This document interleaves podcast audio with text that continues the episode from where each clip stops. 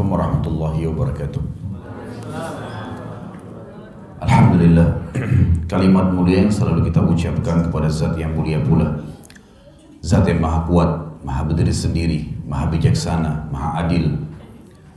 Dia selalu memenuhi dan mengurus makhluknya.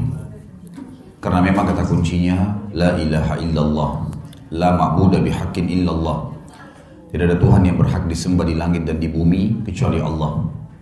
Zat yang maha kuat dan maha perkasa ini telah menggantungkan segala nikmat yang kita butuhkan untuk roda kehidupan di muka bumi ini dari makanan, minuman, pakaian, dan apa saja dengan memuji namanya Alhamdulillah.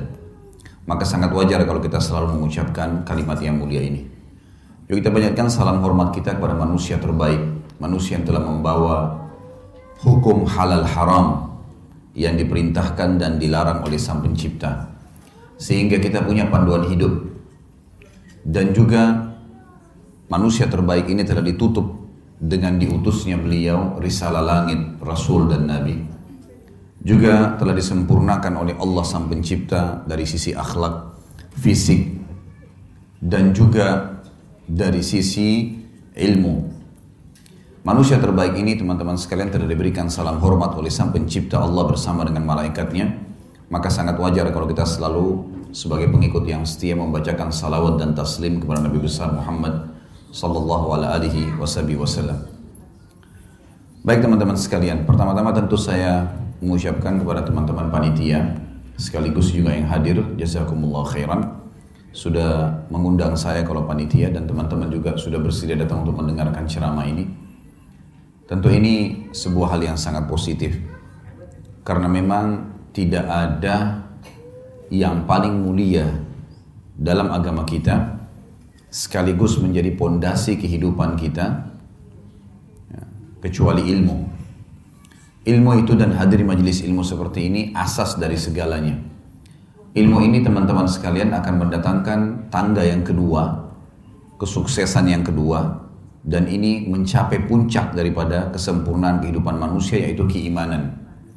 Iman ini kalau sudah ada dalam hati karena ilmu tadi maka akan mengubah segala sesuatunya. Orang buruk menjadi baik, orang jahat menjadi baik, orang pelit menjadi dermawan, orang bodoh menjadi pintar, penakut bisa jadi pemberani. Berubah semuanya dengan keimanan. Dan akhirnya seseorang di antara kita akan maksimal mengerjakan perintah sang pencipta Allah dan meninggalkan larangannya. Menikmati yang halal dan meninggalkan yang diharamkan. Tentu ini hal yang paling mendasar sekali. Bagaimana kita sudah semestinya memang hadir di majelis ilmu. Yang kedua tentunya saya pribadi memotivasi teman-teman bukan hanya sekedar di majelis seperti ini, tapi buat sebuah konsep hidup tidak ada hari tanpa ilmu. Dengarkan ceramah-ceramah teman-teman sekalian. Siapa pun yang menyampaikan tentang hukum Allah, memiliki dalil Al-Quran dan Sunnah, kalau Allah, kalau Rasul, maka itu sangat baik. Jadikan sebagai prinsip hidup, tidak ada hari tanpa ilmu. Karena kalau cuma seminggu sekali, hanya sebulan sekali, atau yang kita andalkan kaum laki-laki cuma dengar khutbah Jumat yang 20-25 menit, atau mungkin majelis taklim yang hanya sebulan sekali, atau bahkan mungkin ada orang dengar ceramah hanya pada saat Ramadan saja. Maka ini ambar sekali. Imannya juga sangat tipis. Tapi kalau setiap hari tidak ada hari tanpa ilmu, maka itu sangat besar manfaatnya. Sebagaimana banyak orang-orang yang tiap hari tidak ada hari tanpa musik. Maka kita mengubah itu tidak ada hari tanpa ilmu. Coba dengari majelis ilmu teman-teman. Karena tidak ada majelis ilmu itu yang kemudian orang bubar menjadi bodoh. Atau menjadi orang yang penakut. Atau menjadi orang yang pelit, tapi sebaliknya berubah menjadi orang yang sangat baik. Dan baginda Nabi SAW sangat gemar kalau ada penuntut ilmu datang, beliau selalu mengatakan marhaban bitalabal ilm. Selamat datang wahai penuntut ilmu. Baik, tema kita sebenarnya yang akan kita sampaikan ini 20 kiat mempertahankan rumah tangga. Ini tema jenjang yang ketiga sebenarnya dari materi yang saya susun dan di Jakarta memang sebenarnya saya pribadi membuat daurah-daurah keluarga. Memang ada pelatihan-pelatihan keluarga. Ada manajemen rumah tangga islami satu, ada manajemen rumah tangga islami dua, dan ada 20 kiat mempertahankan rumah tangga. Kalau manajemen rumah tangga islami satu, isinya itu adalah dari dasar sekali. Apa itu pernikahan, tujuan dari pernikahan, apa saja, kenapa saya menikah, kemudian konsep ta'aruf dalam Islam, bagaimana saya bisa mengetahui pasangan saya tapi tanpa pacaran, bisa tahu kalau orang ini baik atau tidak. Kemudian setelah menikah, ah, tata cara pernikahan Islami, lalu masuk ke jenjang rumah tangga hak dan kewajiban, lalu kemudian masalah biologis dalam Islam, kemudian bagaimana membentuk rumah tangga yang Islami. Manajemen rumah tangga Islami dua, isinya adalah hak dan hak uh, dan pendidikan anak. Kemudian hak orang tua, hak kerabat, dan semua yang berhubungan dengan pendapat-pendapat ulama berhubungan dengan masalah itu. Lalu kemudian jenjangnya adalah bagaimana mempertahankan rumah tangga itu. Tapi tentu saja ini tidak harus berurut. Saya tadi sudah diskusikan sama beberapa teman-teman. Kalau kita akan membahas poin yang ketiga, masalah 20 poin mempertahankan atau 20 kiat mempertahankan rumah tangga. Kita mulai teman-teman sekalian dengan berharap Allah berkahi. Kalau rumah tangga itu di dalam Islam adalah ajang pahala yang paling besar. Kata ulama, tidak ada dalam Islam ibadah yang umurnya dan panen pahalanya sebesar rumah tangga. Karena mulai akad nikah sampai cucu turun temurun semuanya pahala. Mulai akad nikah kita sudah naik di atas sebuah bahtera. Bahtera ini namanya rumah tangga. Mau kita sedang tidur, mau kita sedang makan, mau kita sedang duduk. Intinya kita sedang berada di sebuah bahtera namanya rumah tangga. Itu per detiknya kita sedang menjalankan ibadah sebenarnya. Karena rumah tangga sendiri itu ibadah. Perintah dalam agama. Dan saya akan masuk ke kiat yang pertama, mempertahankan rumah tangga adalah rumah tanggamu adalah ibadahmu. Maka ikhlaskan niatmu karena Allah. Itu yang paling pertama memang. Teman-teman sekalian ikhlaskan niat. Menikah itu jangan karena disuruh oleh orang tua. Jangan menikah karena terdesak. Jangan menikah hanya karena suka. Jangan menikah karena semua teman-teman sudah menikah, tinggal kita sendirian. Semua ini teman-teman harus dibuang jauh-jauh.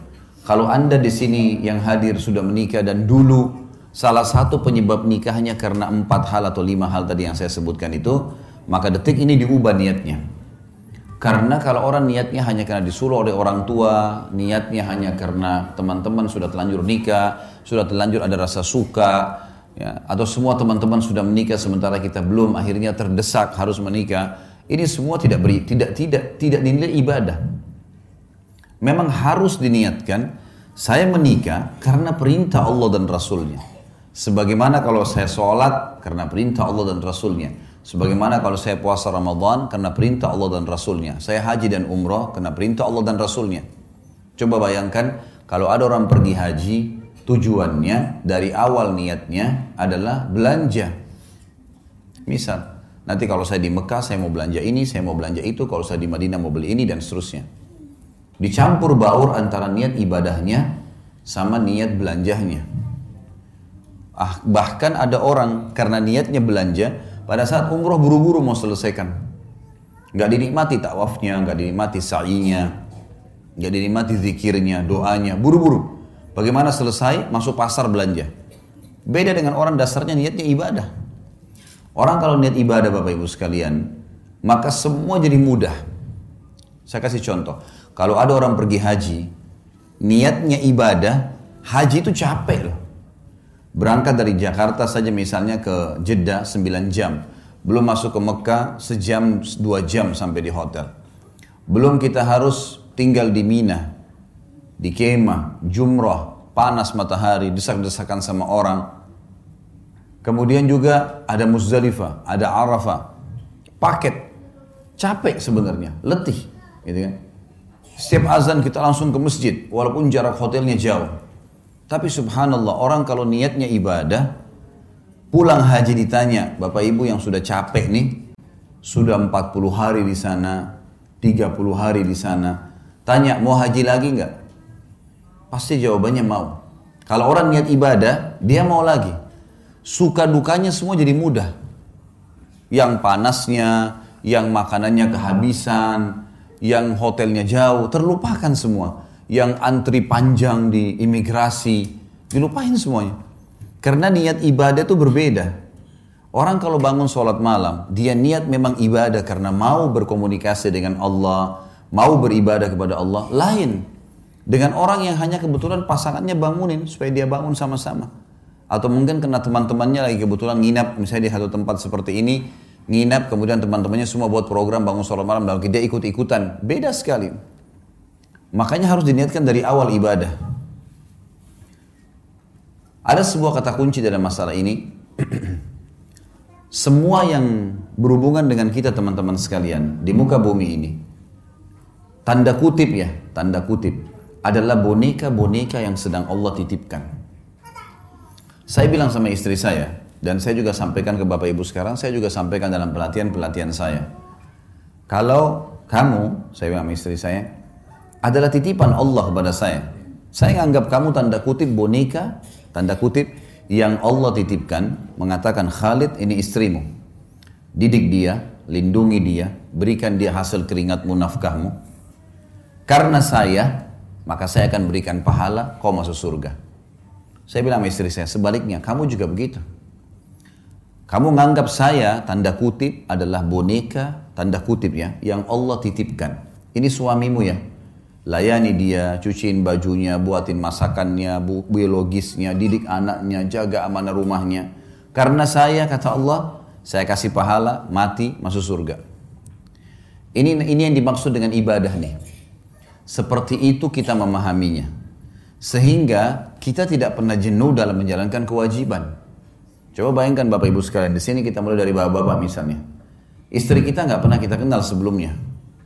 Begitu menikah, kita setengah mati banting tulang di luar sana, nagih utang, jual produk, bangkrut usaha, segala macam. Setelah selesai dapat hasil, kita tinggal kasih kepada istri kita. Dia yang makan, dia yang beli baju, dia yang menikmatinya. Kalau kalau bukan karena niat ibadah, bisa saja seorang laki-laki bilang, siapa perempuan ini enak benar. Hasil keringat saya tiba-tiba langsung diambil saja. Satu sisi. Ibu-ibu juga bisa begitu. Begitu akad nikah, mungkin di rumah ayahnya tidak pernah bekerja. Tiba-tiba menikah, laki-laki yang tidak dikenal, cuciin bajunya, siapin sarapannya, uh, uh, layani biologisnya, segala macam. Hamil anaknya dia, spermanya dia. Kalau bukan karena ibadah, orang akan berpikir siapa laki-laki ini? Gitu. Makanya sering terjadi pertengkaran-pertengkaran dalam rumah tangga kadang-kadang dengan hal-hal yang kecil saja karena memang dari awal bukan niatnya ibadah. Kalau ibadah pasti akan berbeda. Karena kita tahu suka dukanya akan ada, makin berat sesuatu yang kita jalankan, maka kembali kepada hadis Nabi SAW. Nabi bersabda dalam hadis Bukhari Muslim, Inna idhamal ajri ma idhamal bala. Allah akan memberikan balasan yang besar sesuai dengan kadar beban yang sedang diberikan. Emang begitu. Beda pahalanya orang pergi sholat musim dingin, susah sekali kalau di, mungkin di negara Eropa yang lagi musim salju dingin, dengan orang yang pergi sholat cuaca lagi enak. Ada cobaannya, lebih besar pahalanya. Beda semuanya. Allah menilai sesuai dengan kadarnya. Kita menikah, ada cobaan. Ada ipar, ada tetangga, ada mertua. Mungkin ada cobaan-cobaan dari mereka. Tapi kalau niat ibadah, kita akan laluin. Gitu kan? Karena ini semua ibadah. Saya tidak mungkin menikah dengan suami saya saja atau istri saya saja. Tapi saya juga tanda kutip menikah dengan keluarga mereka nih. Tidak mungkin dihapus status orang tuanya. Makanya banyak orang kalau tidak niat ibadah, mertuanya kalau datang mungkin karena mertuanya cerewet misalnya. Maka dia menganggap tidak usah datang deh. Bahkan tidak mau ikut sama suaminya atau sama istrinya kalau mengunjungin mertua, bagaimana caranya kita hapus status mertua itu, status orang tua dari pasangan kita? Gak mungkin. Bagaimana caranya kita hapus status saudaranya yang merupakan ipar kita? Selamanya itu status nggak bisa dihapus. Tidak ada mantan orang tua, tidak ada mantan saudara, gitu kan? Maka ada orang yang tidak bisa menerima ini hanya karena cobaan-cobaan yang ringan. Permasalahannya karena dia tidak jadikan ibadah. Mertua cerewet ya sudah konsekuensinya. Cobaan sedang ada, sederhana dalam Islam. Sabar. Terima sabar. layani apa yang kita mampu, niatkan ibadah. Jadi mudah semua kalau ibadah itu. Yang kita dicerewetin segala ya sudah kita tenang aja. Ada yang kita perlu jawab jawab kalau enggak enggak usah. Sabar itu adalah menerima takdir Allah. Kita bangun pagi, flu. Sabar. Gimana caranya? Terima dulu flu itu sebagai takdir Allah, lalu kemudian ikhtiar cari jalan keluar. Nah itu sabar. Berarti kita bukan berarti tidak sabar kalau kita malah ikhtiar. Kita menerima keadaan, kita nasehatin, coba kita layanin, bersabar. Allah maha melihat kok. Niatin ibadah ini penting sekali. Kalau sudah diniatin ibadah, semua akan mudah kita laluin. Semua akan mudah kita jalani. Kalau namanya ibadah, Bapak Ibu sekalian, pasti akan ada gangguan-gangguan. Karena syaitan musuh kita tidak mau ibadah itu berjalan. Pasti akan digoda. Ingat sabda Nabi SAW dalam hadis sahih, iblis pemimpin syaitan memiliki singgasana di lautan. Memiliki singgasana di lautan. Setiap hari anak cucunya melapor. Saya baru membuat eh, saya baru membuat orang bertengkar, saya baru membuat orang berzina, saya baru membuat orang minum khamr dan dan dan seterusnya. Kan? Sama iblis dianggap biasa. Sampai datang anak cucunya yang mengatakan saya baru menceraikan suami istri. Kalimat ini membuat apa? Iblis mengambil cucunya tadi yang melapor menceraikan suami istri, didudukkan di sebelah singgasananya, diberhentiin tugas. Artinya ini prestasi tertinggi. Sampai ulama mengatakan kalau di luar rumah kita digoda dengan 10 syaitan, maka dalam rumah bisa 1000 syaitan. Bisa saja mungkin karena istri terlambat buatin minuman, sudah cukup si suami marah meninggalkan rumah dan tidak ngomong dua hari. Bisa saja suami lupa memberikan pesanannya istri, sudah cukup untuk bertengkar dua hari nggak ngomong, bahkan sudah bisa mengucapkan kalimat cerai. Godaan syaitan besar, karena ini ibadah. Kita kalau mau bangun sholat malam digoda sama syaitan, kok masih ngantuk, kok masih begini, kok masih begitu, gitu kan. Ya kita harus bisa melawan itu. Karena syaitan hanya seorang marketing yang menawarkan produk dia, yaitu tinggalkan ibadah. Itu produknya, bagaimana dia bisikan segala macam hal. Supaya kita tidak melakukannya. Ini yang pertama teman-teman sekalian. Jadi kita harus menjadikan rumah tangga kita adalah ibadah maka ikhlaskan niat karena Allah. Yang kedua, kiat untuk mempertahankan rumah tangga adalah anggota keluargamu, aset amal jariah dan kunci surgamu. Teman-teman fahami baik-baik, ibu-ibu di belakang sana, suami itu aset amal jariah. Cuma siapin makannya, siapin minumannya, siapin bajunya, mati masuk surga. Simple sekali. Bapak-bapak eh, fahami, uang yang hasil keringan kita dikasih ke istri, dikasih ke anak, dikasih ke orang tua. Hanya itu. Pada saat ada sesuatu yang rusak di rumah diperbaikin, mati masuk surga. Ini luar biasa ini sebenarnya. Orang-orang di sekitar kita ini sudah aset-aset amal jariah. Bapak-bapak misalnya kasih duit ke istri-istrinya, ini beli makanan. Dibuatlah, beli tempe, beli sayur, beli segala buat makanan. Makanan itu teman-teman sekalian, kata Nabi SAW, Ma'udhi'a ta'amun illa wada'allahu fihi barakah. Tidak ada makanan yang, di, yang sedang dihidangkan, diniatkan untuk orang lain, kecuali Allah akan letakkan berkah di situ. Berkah maksudnya, dari satu piring makanan pasti akan ada yang menjadi darah daging manusia yang memakannya. Sekarang saya ceramah depan Bapak Ibu sekalian, orang tua saya panen pahala. Karena saya tumbuh dari asi ibu saya, saya tumbuh juga dari nafkah ayah saya. Karena tidak semua yang kita makan satu piring makanan jadi kotoran. Ada yang jadi energi, ada yang jadi bagian tubuh kita. Sekarang bapak-bapak kasih ke istrinya, istrinya makan. Anaknya makan. Bukankah itu jadi amal jariah buat dia? Karena istri anaknya bisa bergerak. Ibu-ibu masak buat suaminya. Suaminya makan, anaknya makan. Dia tidak beli, tapi dia punya tenaga, masak. Lalu dimakan oleh suaminya. Bukankah itu jadi amal jariah buat dia? Amal jariah semua. Sampai pernah ada seorang sahabat dalam hadis riwayat Imam Muslim bertanya, "Ya Rasulullah, ayu islamin khair?" Perbuatan apa dalam Islam yang paling besar pahalanya setelah yang wajib-wajib? Kata Nabi SAW, Tut'imut ta'am wa tusallimu ala man ta'rif wa man lan ta'rif. Engkau memberikan makan kepada siapa saja Di sini masuk suami istri, anak, orang tua, dan orang-orang lain. Dan engkau memberikan salam kepada orang yang kau kenal dan kau tidak kenal. Jadi anggota keluarga kita tuh aset amal jariah.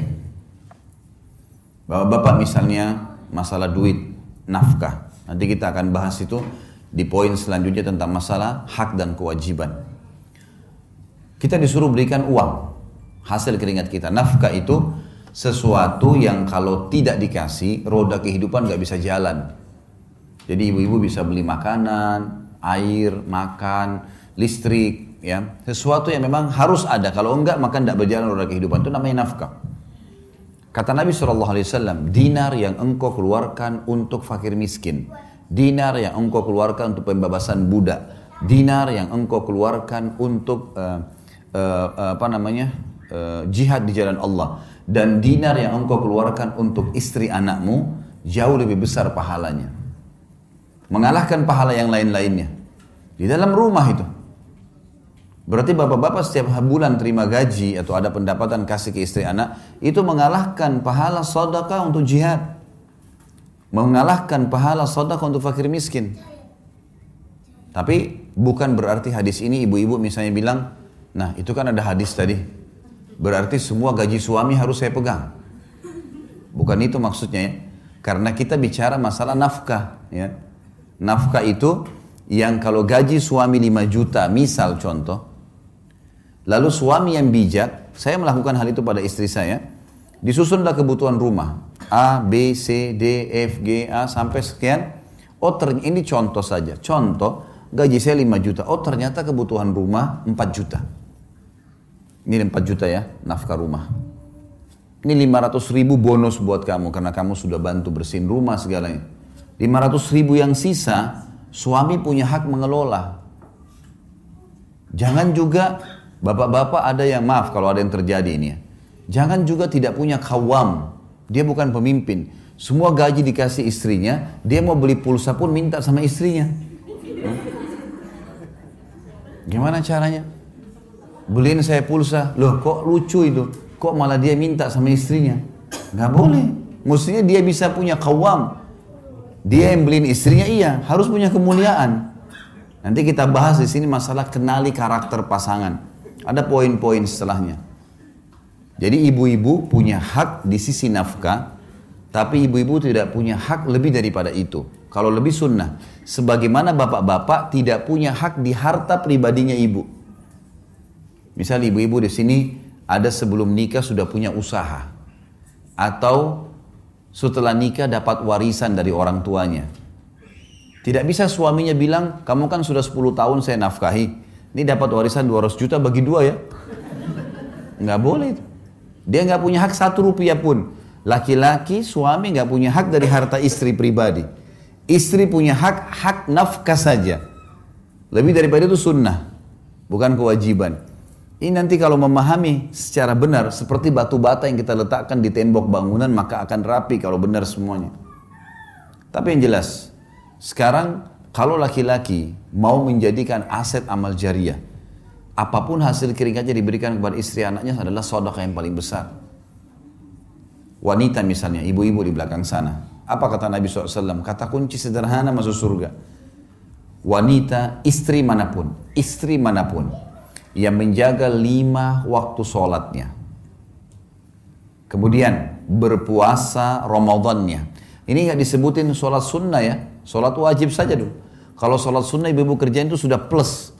Sholat lima waktu, azan langsung sholat, subuh sampai isya. Kemudian yang kedua tiba Ramadan, puasa Ramadan, belum dimasukkan puasa sunnah.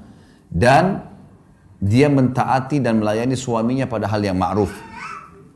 Ma'ruf ini maksudnya bukan melanggar agama. Kecuali pada saat dia meninggal, dia boleh masuk, dia boleh pilih delapan pintu surga yang mana dia mau masuk. Hanya tiga hal saja. Sederhana sekali kita bisa menjadikan rumah tangga kita sebagai aset amal jariah. Orang-orang ini nih, suami istri, orang tua, mati ya.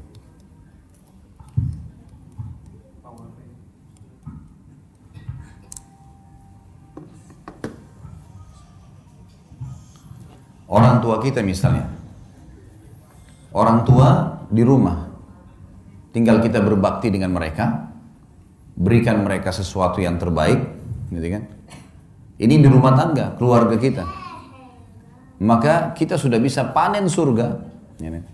Allah menjadikan bakti dengan kedua orang tua setelah iman kepadanya. Anak-anak, lahir kita nggak bisa milih, sebagaimana orang tua nggak bisa kita milih. Saya nggak mau ibu ini, saya nggak mau ayah ini, nggak bisa. Kita lahir ini ibumu, ini ayahmu, seburuk apa pun mereka. Begitu juga anak yang lahir, begitu keluar laki-laki, perempuan, sehat, uh, sakit kah, apalah, ya, warna kulitnya seperti apa, paras wajahnya, lahir ini anakmu. Dan semua digantungkan variabel hak-hak dan kewajiban di sini. Sekarang anak-anak bisa jadi aset amal jariah. Mengajar mereka jalan, mengajari mereka kalimat-kalimat, memberikan nama yang baik, selama nama itu dipanggil, selama mereka bisa jalan, semua jadi amal jariah. Jadi ini kiat yang harus kita fahami teman-teman sekalian. Kalau anggota keluarga kita itu adalah aset amal jariah dan kata kunci untuk masuk ke dalam surga. Kiat yang ketiga, jalankan tugas dan kewajibanmu. Rumah tangga itu seperti satu perusahaan. Kalau bahasa saya supaya mudah difahami, saya dan istri saya, bapak-bapak di sini sama ibu-ibu istrinya, kita ini seperti seorang pegawai. Saya bahasakan sama istri saya. Saya sama kamu pegawai. Masuk di sebuah perusahaan namanya rumah tangga. Pemilik perusahaan ini namanya Allah. Kita masuk ke dalam rumah tangga itu, ikutin peraturan pemilik perusahaan. Disuruh datang jam 7, keluar jam 5 sore, disuruh pakai baju biru hari Senin, pakai baju merah hari Selasa, dan seterusnya. Mana makanan yang boleh disentuh, mana makanan tidak boleh disentuh. Semua itu dijalankan. Kalau kita jalankan, maka pemilik perusahaan akan mempertahankan kita sebagai pegawai. Itu ibarat untuk memahami saja kalau rumah tangga itu seperti itu teman-teman sekalian. Jadi dia seperti perusahaan. Nah sekarang peraturan-peraturannya ada. ada. Laki-laki sebagai pemimpin rumah tangga didobatkan oleh sang pencipta Allah untuk memimpin rumah tangga itu dia punya kewajiban. Sebagaimana dia punya hak. Yang berarti timbal baliknya adalah dia si istri memiliki memiliki hak dari kewajiban suaminya dan kewajiban dia merupakan hak istrinya. Saya akan mulai dari kewajiban suami dulu. Ibu-ibu di belakang sana bisa tuntut dari suaminya ini secara agama. Bapak-bapak harus selalu komitmen menjaga ini. Yang pertama adalah muasyarah bil ma'ruf. Semua bapak-bapak hadir di sini harus bermuamalah dengan lemah lembut dan santun. Allah berfirman dalam Al-Quran A'udhu billahi minasyaitonir rajim wa ashiruhunna bil ma'ruf. Dan gaulilah mereka para istri dengan ma'ruf. Kata Abdullah bin Abbas adalah tutur kata yang santun sayang manja cinta tatapan mata yang syahdu jaman tangan yang lembut. Itu yang disuruh. Dan kalau ada laki-laki yang suka mukul itu sudah menjadi peraturan agama kita dan pengadilan agama Indonesia pun sudah menerapkan pengadilan agama kita diterima pengaduan wanita untuk mengajukan khulu atau perceraian kalau suaminya suka mukul. Pukul di sini dalam arti kata adalah mukul yang memarkan wajah, menampar. Kata Nabi SAW, jangan caci maki, jangan jelek-jelekan, dan hindari wajah tamparan, pukulan gitu kan. Tapi dari satu sisi yang lain ada ayat Al-Qur'an yang menjelaskan kalau wanita yang kita khawatirkan sebagai suami nusyud, nusyud itu pembangkangan. Misal maaf disuruh tutup aurat nggak mau. Saya ganti ya. Ini nggak bertemu antara mic yang kecil dengan malam hari. Nah, bisa tidur nanti gitu kan. Jadi sampai mana tadi? Sampai saya lupa. Hah? Lembut sama istri. Ibu-ibu yang paling ingat. Ya? Baik, kalau nusyud. Nusyud ini istilah dalam agama kita yang Allah mengatakan wallati takhafuna nusyudahunna fa'idhuhunna wahjuruhunna fil madaji'i wadribuhun. Wanita-wanita atau istri yang kalian takut nusyudnya. Nusyud pelanggaran agama ya. Disuruh tutup aurat nggak mau, disuruh sholat nggak mau, disuruh jalan layani suami nggak mau. Maka ingatkan kata Allah baik-baik, haram, kamu harus jalankan. Allah akan hukum kamu nanti. Nggak mau dengar hajar. Hajar itu bukan hajar. Hajar itu diboikot, diranjang. Hajar. Tidak ada aja ngomong, nggak digaulin, dibelakangin. Dan ini hajar hanya boleh di rumah. Kata Nabi SAW, jangan kalian menghajar istri kecuali di rumah. Jadi nggak boleh suami itu pergi ke rumah orang tuanya, gitu kan, atau pindah ke rumah temannya, nggak boleh. Kalau istrinya lagi nusyud, memang tidak mau jalani kewajiban. Kalau mereka sudah dihajar pun, diboikot tadi, tidak mau juga taubat, malah makin jadi-jadi, maka Allah bilang, fadribuhun, boleh kalian pukul mereka. Pukulan di sini, ulama mengatakan, darbatun ghairu mubarrah. Pukulan yang tidak berbekas. Kata ulama menggunakan kayu siwak di tangannya. Jadi bukan box, ya. Bukan tampar. Jadi diingatkan, kalau kita tidak ada kayu siwak kita menggunakan jari mungkin ya. Nggak boleh, kamu sudah haram nih. Nggak boleh. Kalau juga tidak mau ya diceraikan. Gitu kan? Jadi memang muasyarah bil ma'ruf ini penting. Nanti kita akan bahas di poin setelahnya, itu yang agak panjang kita jelaskan masalah mengenali karakter pasangan. Bapak-bapak, laki-laki selalu pakai akal, perempuan selalu pakai perasaan. Beda itu, beda sekali. Nah, kan kita berikan contoh-contohnya. Makanya bapak-bapak harus bisa mengerti bagaimana alam perasaan, ibu-ibu harus bisa mengerti bagaimana alam pikiran. Nanti akan saya kasih contoh-contohnya, banyak sekali contoh nanti di poin setelahnya. Intinya, bapak-bapak disuruh berlemah lembut. Kita contoh misalnya, Anas bin Malik, sahabat Nabi ini menjadi pembantu 10 tahun di rumah Nabi SAW. Dari umur 9 tahun sampai umur 19 tahun. Apa kata Anas? Saya selama 10 tahun tinggal di rumah Nabi SAW sebagai pembantu, belum pernah satu kali pun saya mendengarkan Nabi SAW membentak-bentak, apalagi sampai memukul istri juga pembantunya. 10 tahun tidak pernah dengar satu kali pun.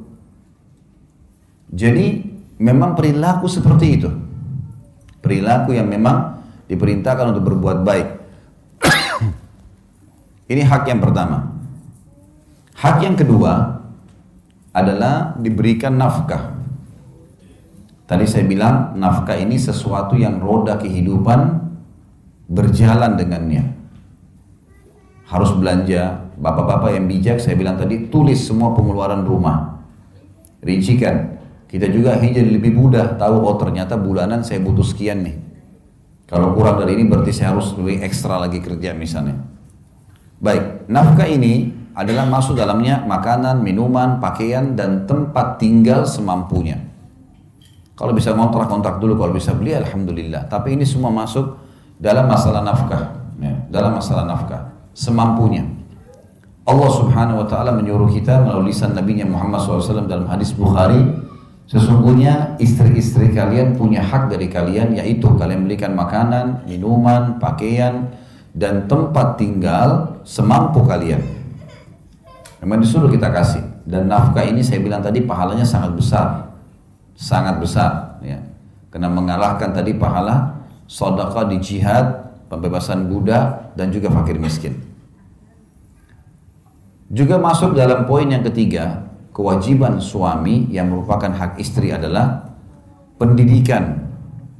Pendidikan. Bagaimana kita bisa mendidik istri terutama pada hal-hal kewajiban-kewajibannya. Karena belum tentu ayahnya mendidik semuanya.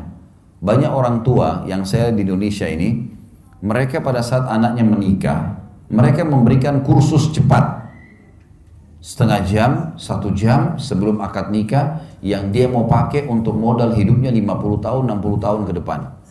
Sini nak, ayahnya dudukin, kamu harus begini, begini, begini, begini, begini.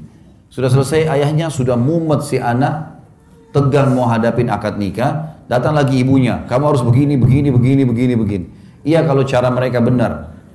Akhirnya si anak pada saat akad nikah kaku, tidak bisa nyebutin kalimat akad nikah. Karena bertumpuk semua hal yang 50 tahun ke depan.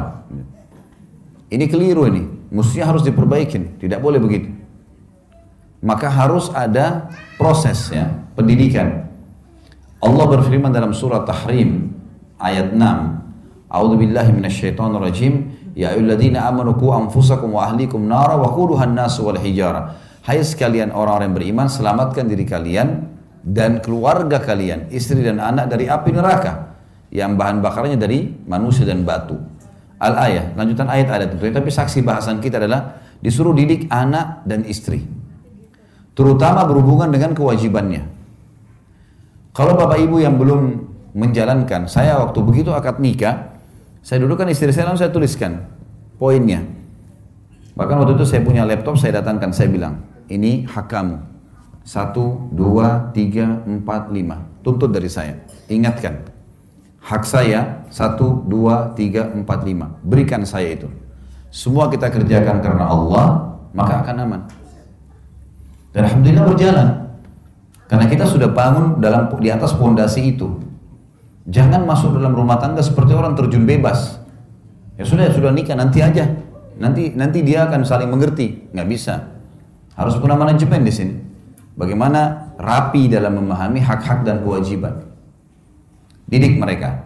Banyak suami, dia mau istrinya tiba-tiba faham kemauannya tanpa dididik. Makanan favoritnya, penataan rumahnya, gitu kan. Mungkin apalah ya, mungkin tamu, kalau ada tamu datang seperti apa pola penjamuannya.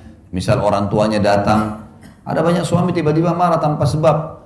Ibunya datang, kamu nggak hormati ibu saya. Kenapa? Tadi telat buatin teh misal. Baik, tadi ada kerjaan, anak masih nangis dan dan dan seterusnya. Nah ini harus dengan pendidikan yang benar. Ini harus dituntun teman-teman. Ada juga bapak-bapak nanti akan kita singgung dalam masalah biologis dalam Islam. Mereka berharap istrinya melakukan sesuatu yang dia butuhkan dalam masalah biologis di ranjang. Tapi dia nggak bahasakan. Dia hanya mau tahu istrinya harus mengerti. Nanti juga kita akan bahas ibu-ibu juga begitu. Angan-angannya dalam masalah biologis ada A, B, C, tapi dia nggak bahasakan ke suaminya. Mungkin karena merasa itu rancu, mungkin karena merasa itu aib, mungkin karena merasa nggak perlu, atau yang lebih parah adalah berharap pasangan faham tanpa dibahasakan. Ini nggak mungkin terjadi. Harus bahasakan. Saya begini, saya begini. Seperti kalau kita lagi suka makanan, kita bilang, saya suka sekali sayur asam, saya suka kalau tempe seperti ini. Dibahasakan sehingga pasangan kita tahu, gitu kan? Saya suka, ibu-ibu saya suka sekali kalau abang, kakak pakai baju seperti ini. Atau menggunakan uh, pola berbicara seperti ini misalnya dan seterusnya. Maka itu adalah harus dibahasakan, mendidik. Masuk juga hak istri yang keempat adalah perlindungan, dilindungi. Ya. Hati-hati bapak-bapak sekalian, keamanan di rumah adalah tanggung jawab kita. Jangan sampai ada listrik yang rusak, padahal listrik yang rusak dan istri sudah bilang, bang, ya, kakak atau siapa saja dipanggil, ini listrik berbahaya. Nanti kalau saya sama anak-anak pegang kesetrum bisa mati. Oh, udah gampang-gampang nanti aja. Tinggal. Sampai seminggu udah diperbaikin. Istrinya habis ngepel, tangannya basah, nggak sengaja pegang listrik kesetrum. Kalau mati istrinya, dia bertanggung jawab, dia membunuh. Ini kalau teman-teman nonton acara ceramah saya di YouTube, dosa-dosa besar masuk dalamnya adalah membunuh. Saya jelaskan, banyak orang membunuh tapi tidak sadar. Ibu-ibu bisa bunuh suaminya, ada makanan sudah rusak. Daripada dibuang, kasih aja hidangkan sama suaminya, tinggal diangatin. Terus keracunan, mati. Hah? Membunuh itu. Dia tahu kan tidak boleh. Lagi licin lantai, dia lagi ngepel. Temannya telepon, angkat telepon dulu.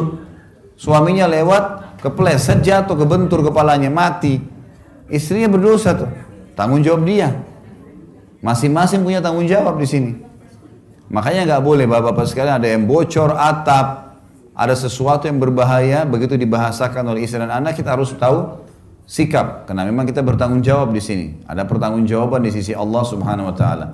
Kata Nabi SAW dalam hadis, kalian semua pemimpin akan diminta pertanggungjawabannya pada hari kiamat. Seorang pemimpin negara bertanggung jawab terhadap masyarakatnya dan diminta pertanggungjawaban hari kiamat dan seorang suami bertanggung jawab terhadap seluruh yang berhubungan dengan istri dan anaknya dan akan diminta pertanggungjawaban hari kiamat. Seorang istri bertanggung jawab terhadap harta dan anak suaminya dan akan diminta pertanggungjawaban pada hari kiamat. Ya. Jadi kita harus tahu di sini ada pertanggungjawaban. Ya. Ini adalah hak ibu-ibu empat poin yang merupakan kewajiban bapak-bapak.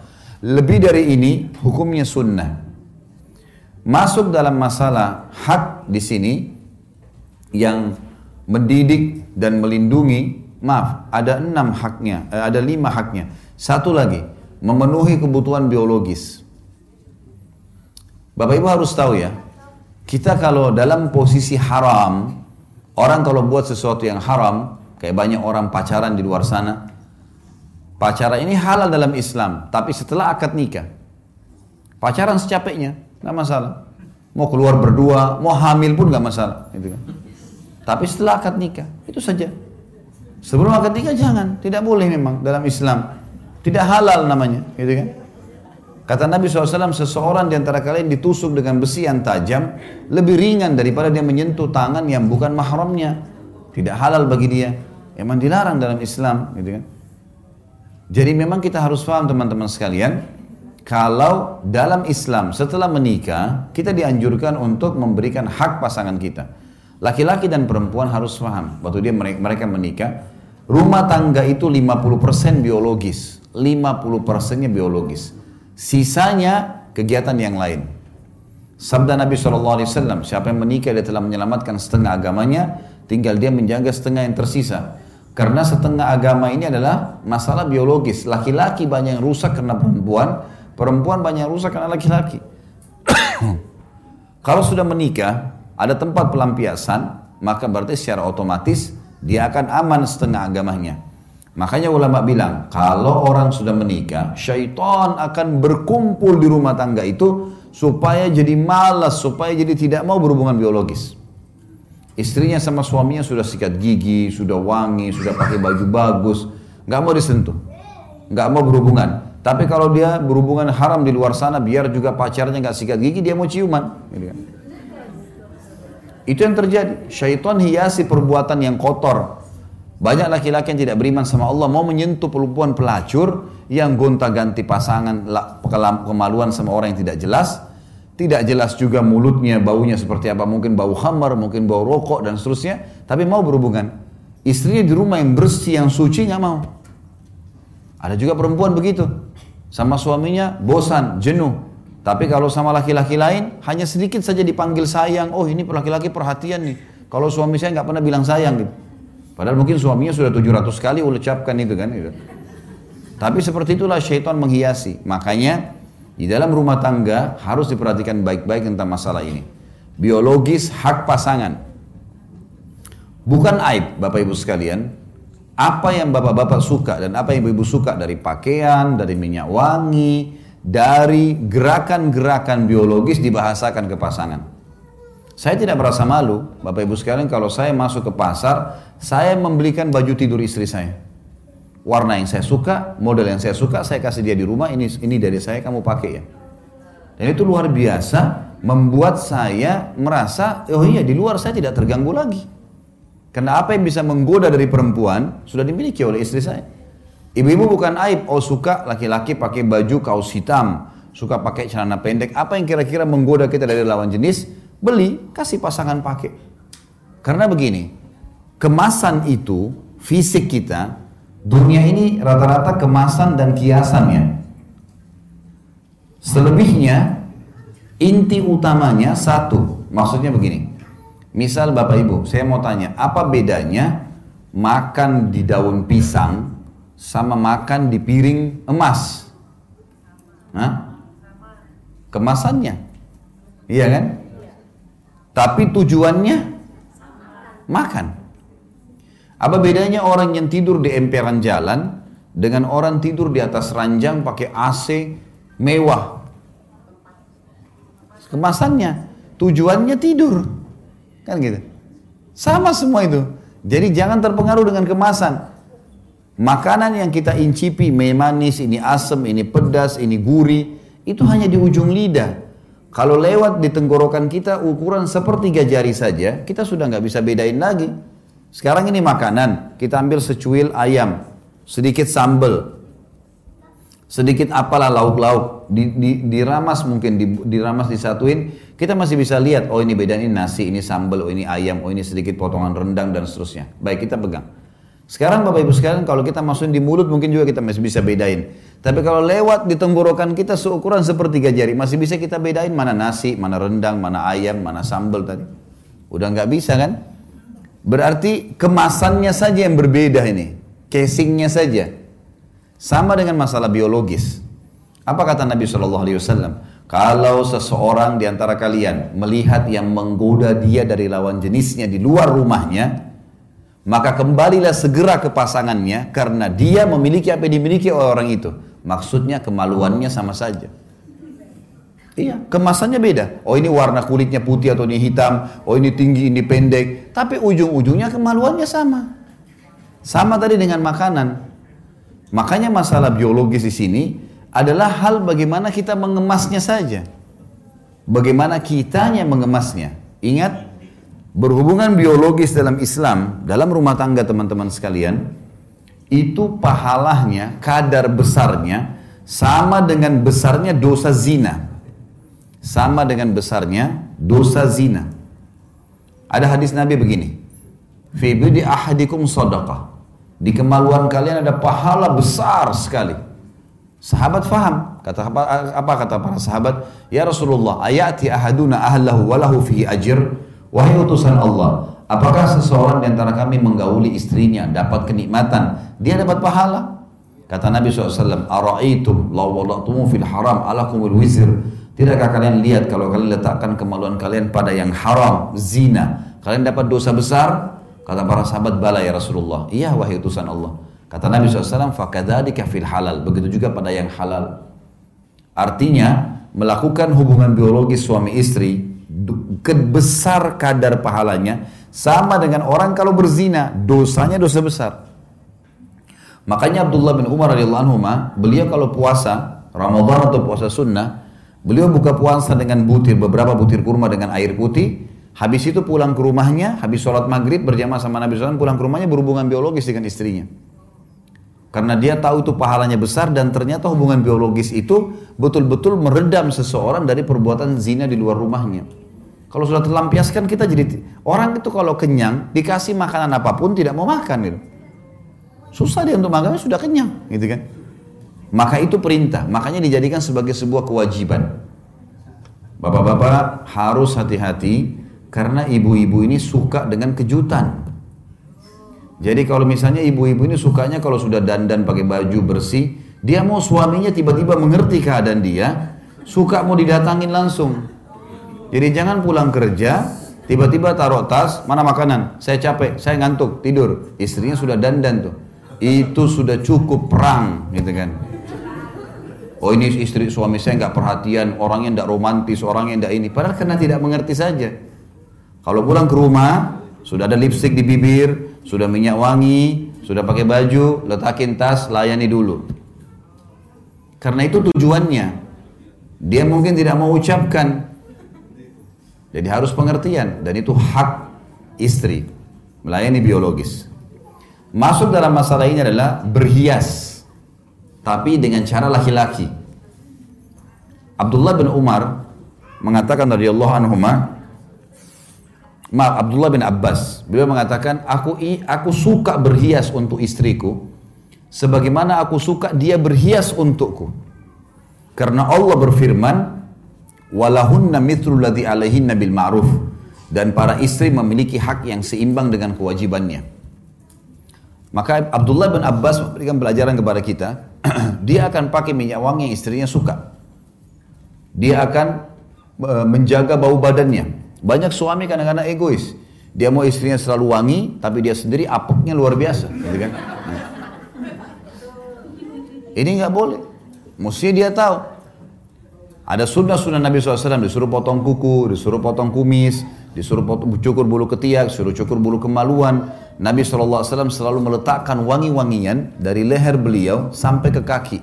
Maaf, dari kepala beliau sampai ke kaki. Di kepala sering kali beliau menggunakan cairan air yang wangi.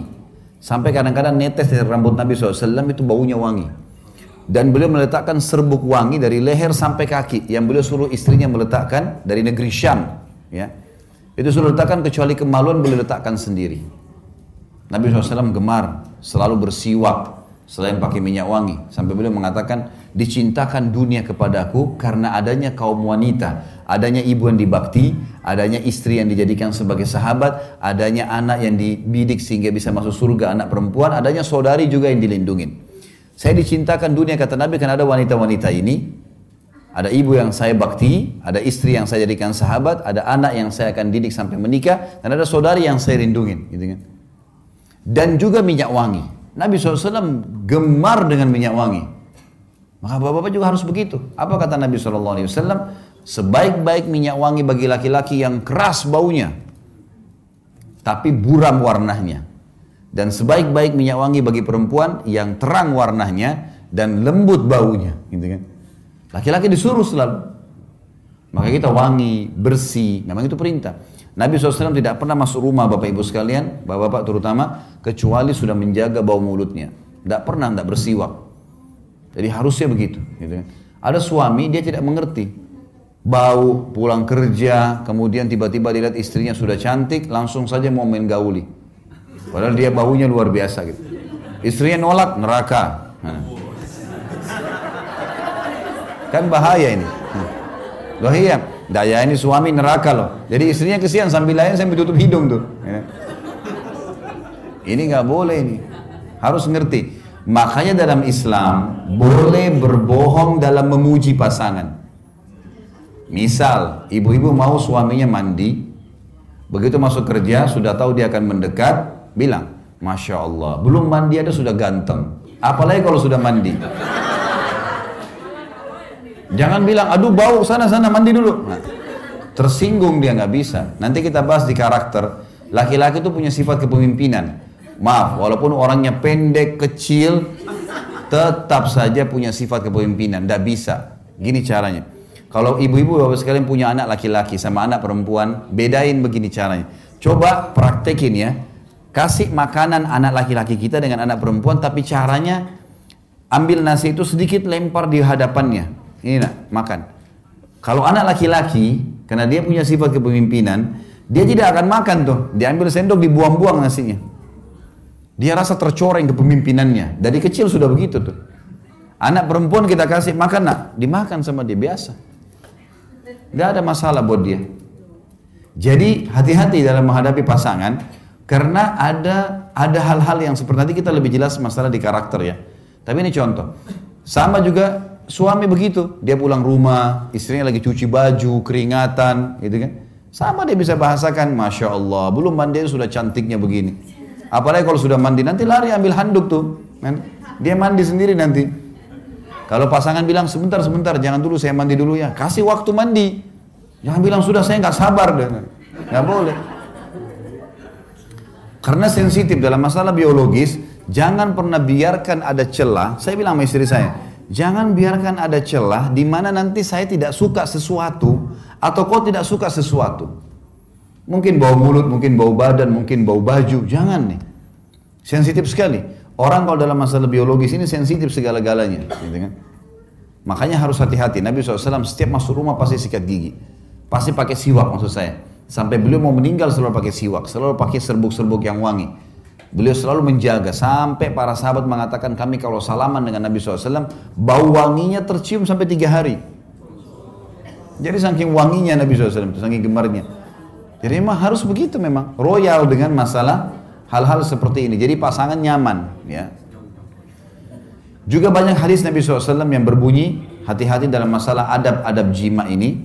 Nanti akan kita bahas di kalau tidak salah di poin ke-18 atau nanti ada sebentar ada kiat ke-18 masalah nikmatilah pasanganmu di antaranya adalah dalam masalah biologis. Nanti kita akan bahas masalah itu insya Allah. Baik ini hak istri. Jadi ada lima ya. Muasyarah bil ma'ruf, ya, perilaku yang baik, nafkah, masuk dalamnya, makan, minum dan rumah, serta pakaian semampu suami. Kemudian yang ketiga adalah pendidikan, bagaimana mendidik dia dari hal-hal yang berhubungan dengan kewajiban dalam agama. Yang keempat, melindunginya ya, dari rumah yang bocor, dari bahaya-bahaya yang akan datang dan seterusnya. Bahkan kalau ada laki-laki yang membela istri dan anaknya kemudian dibunuh, mati syahid, membela kehormatan keluarganya. Yang terakhir memenuhi kebutuhan biologisnya. Ya. Dalam masalah biologis nanti juga akan kita beratkan Bapak Ibu sekalian, Nabi SAW ingatkan baik-baik.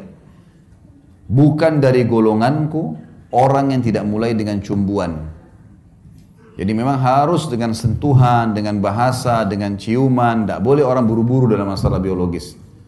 Bahkan Nabi SAW mengatakan bukan dari golonganku. Ya. Baik, selanjutnya sekarang hak suami yang merupakan kewajiban istri. Bapak-bapak boleh nuntut dari istrinya. Yang pertama adalah kepatuhan dalam hal yang ma'ruf. Kepatuhan. Kepatuhan ini ma'ruf artinya bukan pelanggaran agama.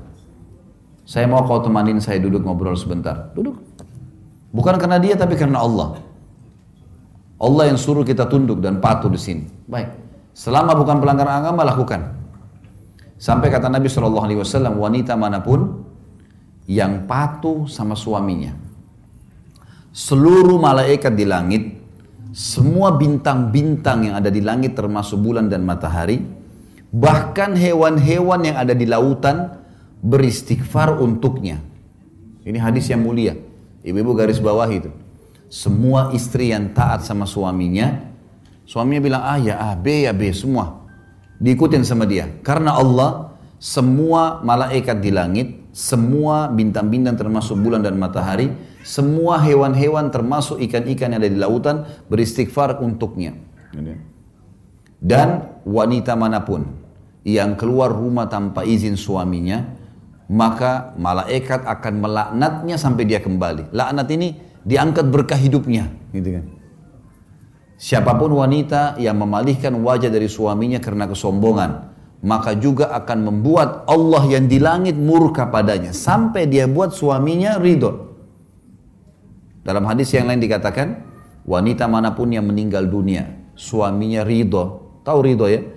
Ridho itu merasa kehilangan sekali. Ridho itu seperti kita disuruh bilang cari ridho orang tuamu. Ridho itu e, sesuatu yang kita berikan kepada orang lain yang membuat dia sudah sangat puas. Kalau ditanya mau apa lagi sudah nggak ada. Itu ridho namanya. Wanita mana pun yang meninggal dunia sementara suaminya ridho, ya, kecuali pasti akan masuk ke dalam surga. Dijamin. Jadi ibu-ibu jangan meninggal suaminya bilang alhamdulillah. Ya. Harus meninggal suaminya merasa kehilangan. Karena selama hidup khidmat luar biasa gitu. Dan ingat kata kunci pertama tadi saya sebutkan di awal pertemuan ya, semua karena Allah. Ini ibadah. Layani pasangan, penuhi kebutuhannya bukan karena dianya. Ini boneka-boneka yang Allah titip. Orang tua kita kita bakti bukan karena orang tua kita, karena Allah. Anak-anak kita didik, kasih makanan segala bukan karena mereka, tapi karena Allah semuanya.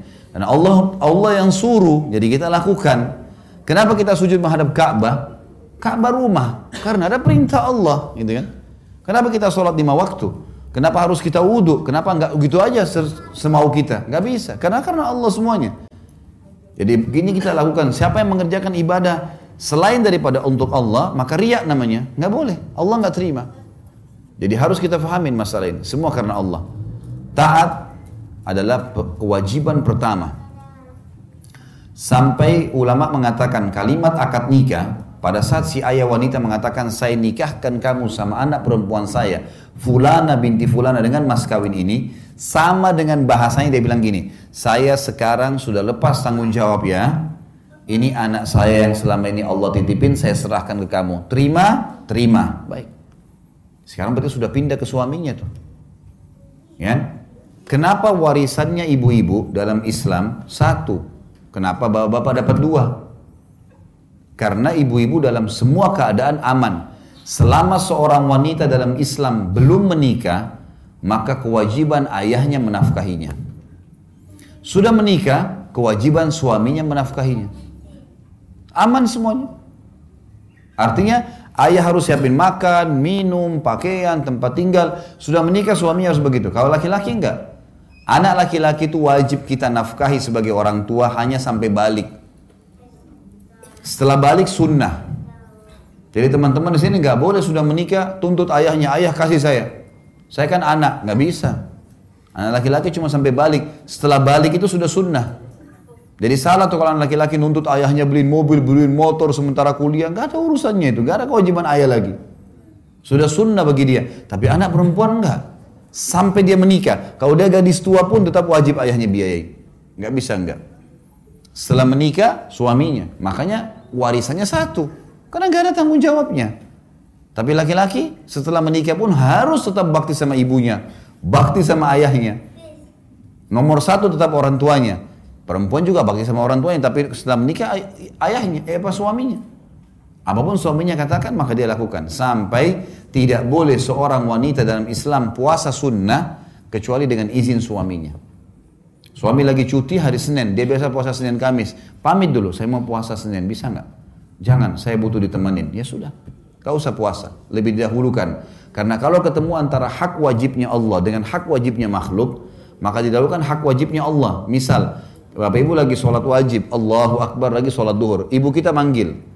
Jawab panggilan ibu kan wajib. Tapi kita sedang kerjain wajibnya Allah. Maka nggak boleh dipatuhi makhluk. Tapi kalau bertemu antara hak sunnahnya Allah dengan hak wajibnya makhluk, kita lagi sholat sunnah, bak dia duhur, Allah Akbar, ibu kita panggil, nak, berhenti sholatnya. Nggak boleh karena jawab panggilan ibu wajib. Ini sekarang sunnah walaupun haknya Allah. Kalau ketemu hak wajib Allah dengan hak wajib Allah, haknya Allah dahulukan. Tapi kalau sunnah hak Allah dengan wajib Allah, hak wajibnya makhluk yang didahulukan. Kita harus paham masalah ini. Ya, gitu. Jadi taat pada suami adalah hal yang sangat mendasar. Kecuali kalau disuruh maksiat. Suruh buka aurat, dilarang sholat, disuruh minum khamar misalnya atau disuruh duduk temanin teman-temannya dia laki-laki segala macam ini nggak boleh taati. Ini yang pertama. Yang kedua sama tadi dengan laki-laki memenuhi biologis. Ibu-ibu jangan samakan antara kebutuhan ibu biologis dengan bapak-bapak. Lain. Lain sekali ibu-ibu kalau tidak dirangsang tidak ada masalah bapak-bapak tidak dirangsang pun bermasalah ya. terbalik ya Ibu-ibu tuh kalau tidak dirangsang, nggak ada masalah buat dia. Ibu-ibu kalau tidak ada suami tidak datang, tidak godain, tidak ada syahwat biasa saja. Bapak-bapak enggak, tidak ada masalah, tidak ada masalah, tidak ada godaan pun bermasalah. Karena ya ini secara medis ya. Sperma itu komposisinya kalau dilihat kalau di di, di, di saya saya bedah sebuah buku kalau Bapak Ibu ikutin di YouTube itu ada mahkota pengantin. Sperma itu komposisinya termasuk ada ada api, ya. panas tuh. Jadi kalau dia tidak tumpah, tidak ditumpahkan, larinya ke emosi. Jadi kalau ibu banyak suaminya suka marah, masalah di biologis tuh. Puasin di biologis marahnya hilang. Kantongnya jadi terbuka. Senyum bibirnya, pasti. Coba bapak-bapak di sini ditanya deh. Kalau sudah terpenuhi biologisnya sudah puas, mau beli ini, ya silakan. Mau ini? Ya. Coba tapi kalau ibu-ibu mau didekatin, tidak mau, malas ini, udah kiamat tuh. Mau beli ini? Nggak bisa. Mahal tuh, nggak usah. Ini, mau ke rumah orang tua? Nggak usah.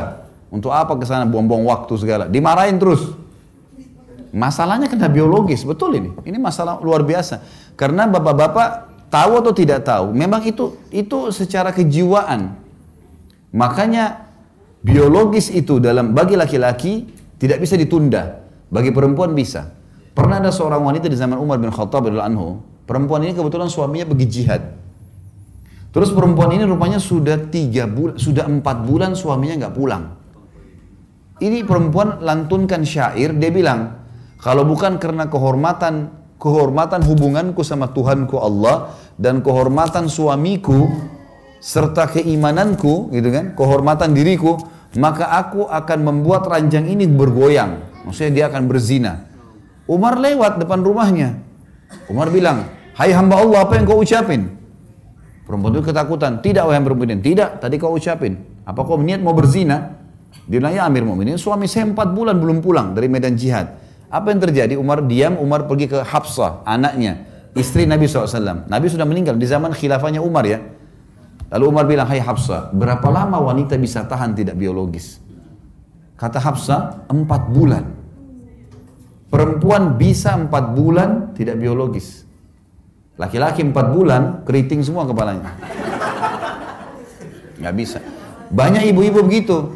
Ustadz bagaimana saya lain su suami saya ini setiap hari minta digauli, ya, bergaul. Memang, memang begitu laki-laki. Wajar itu, gitu kan? Itu normal. Memang seperti itu kejiwaannya. Makanya Nabi SAW menggantungkan kepatuhan di sini.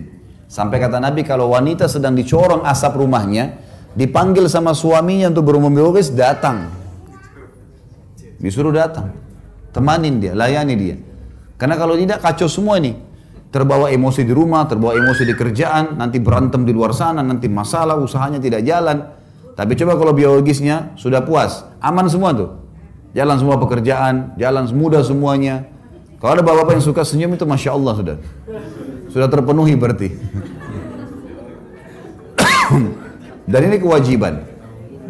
Ini kewajiban. Makanya Aisyah radhiyallahu anha berkata, kami kalau ingin digauli oleh Rasulullah SAW sementara kami sedang haid, sedang haid. Ternyata wanita haid itu wanita haid tidak ada syahwat pada saat haid itu. Ibu-ibu pasti tahu itu, itu sudah dibahas dalam buku-buku fikih. Wanita kalau sedang haid, sedang nifas, ini lebih jauh lagi dari syahwat.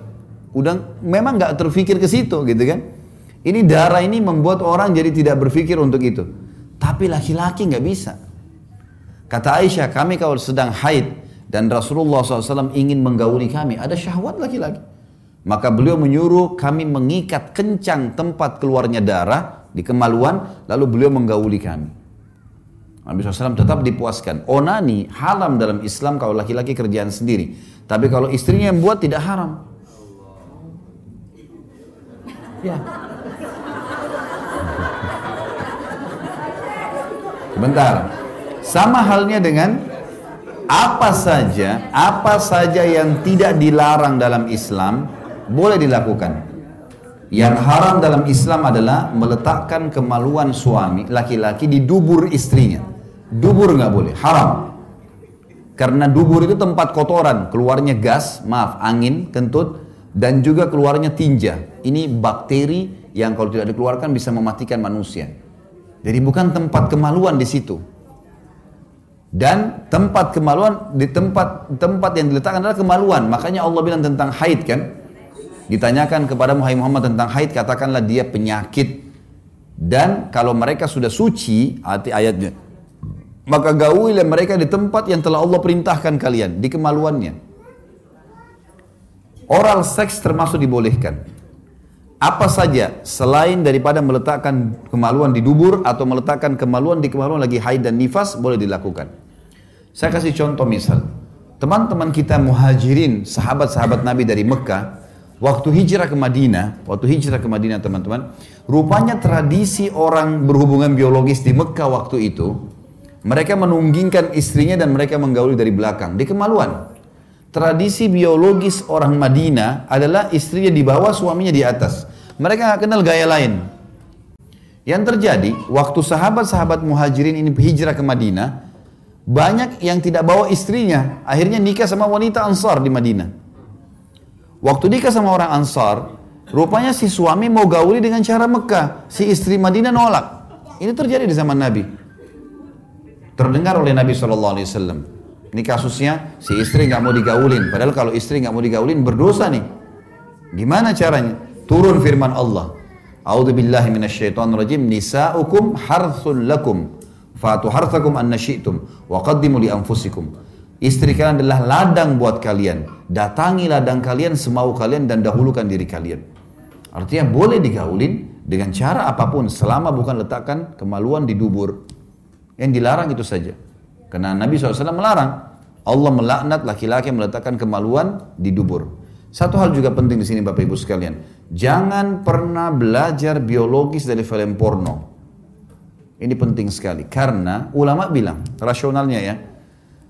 Sebagaimana manusia itu secara alami tahu makan masuk ke mulutnya, hidungnya dipakai bernafas, kupingnya dipakai mendengar, kemaluannya juga tahu di mana diletakkan. Sebagaimana dia tahu bagaimana mengeluarkan maaf air seni atau kencingnya. Dia tahu itu sebenarnya. Masalahnya kalau orang nonton film-film porno seperti ini, pertama mendukung perzinahan. Orang lagi zina. Melihat auratnya orang lain. ya Dan pola yang dipakai adalah pola non-muslim. Menggauli di dubur, jorok, kotor, dan segala macam hal. Ini dilakukan. Dalam Islam semua bertolak belakang nih, nggak boleh. Kata Nabi SAW, dengarkan hadisnya, manusia yang paling buruk kedudukannya di sisi Allah hari kiamat adalah suami atau istri. Yang sudah saling terbuka, saling merangsang satu sama yang lain, sudah hubungan biologis, lalu keduanya atau salah satunya menceritakan ke teman-temannya. Jadi nggak boleh bapak-bapak misalnya istrinya masya Allah puasin dia luar biasa, lalu besok ketemu teman-teman, oh istri saya itu begini, begitu, begitu, diceritain. Atau ibu-ibu, suaminya masya Allah puasin, tidak boleh diceritain ke teman-temannya, suami saya itu begini, begitu, begini. Kenapa? Karena efek sosial dan kejiwaannya berbahaya. Kalau kita lagi cerita sama teman-teman kita ternyata pasangan mereka tidak begitu, yang terjadi dia akan ganggu pasangan kita. Makanya banyak rumah tangga rusak, yang ganggu temannya suaminya. Yang ganggu temannya istrinya. Karena dia yang cerita. Pasangan mereka tidak seperti itu. Malah kita lihat dalam Islam disuruh tutupin. Kalau film ini malah ditontonkan. Ada sampai satu bab, satu ibu ngeluh sama saya di Jakarta dia bilang, Ustadz sampai pada tingkat penyakit ini nonton film porno ini sama suami saya dari awal saya nikah sampai sekarang kalau dia mau gauli saya dia harus datangkan laptopnya di ranjang nonton baru syahwatnya bangkit. Kalau enggak dia bilang dia enggak ada syahwat lagi sama istrinya. Ini kan penyakit kejiwaan. Bagaimana bapak ibu tidak cemburu lihat pasangannya di sebelah, yang suaminya lihat perempuan lain, telanjang, yang si istri juga lihat laki-laki lain. Dan pasti di film lebih hebat daripada kita. Loh iya, didatangkan orang-orang yang luar biasa kan? Tidak mungkin orang-orang jelek. Dicari orang yang bisa laku karena mereka mau jual duit. Dalam medis, dalam ilmu medis tidak sehat biologis kalau bayangkan orang lain.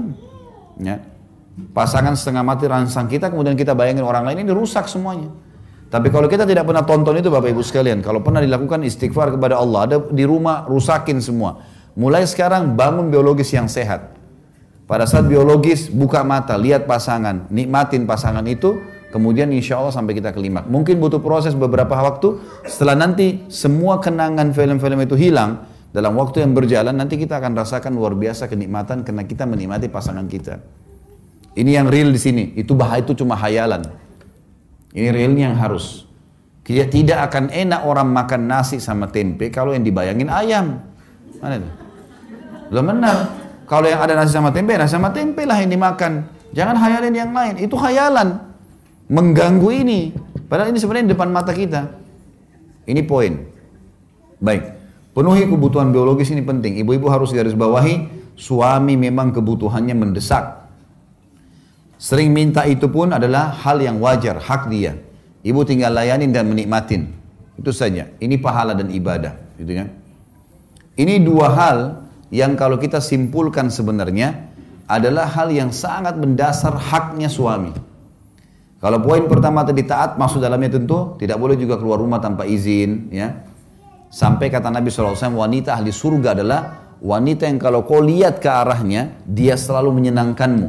Dengan dandanannya, dengan pakaiannya, dengan godaannya, semua gitu kan. Dan kalau kau perintahkan, dia selalu patuh menjalankan. Ini kunci. Kemudian kata Nabi SAW juga wanita di surga adalah wanita yang kalau dia berbuat salah, atau suaminya berbuat salah, dia datang kepada suaminya memegang tangannya di malam hari, dia mengatakan saya tidak bisa tidur kecuali kau sudah ridho dengan saya.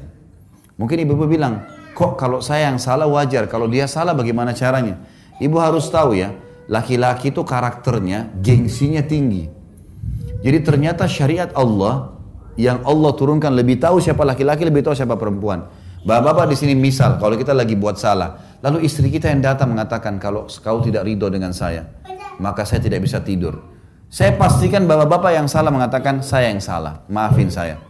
Tapi kalau kalau tidak, maka dia akan muncul gengsi dan egonya. Jadi syariat datang memandu untuk bisa mengambil hati pasangan. Memang sudah paling tepat itu. Ini poin tentang masalah hak dan kewajiban. Kemudian kita masuk Bapak Ibu sekalian.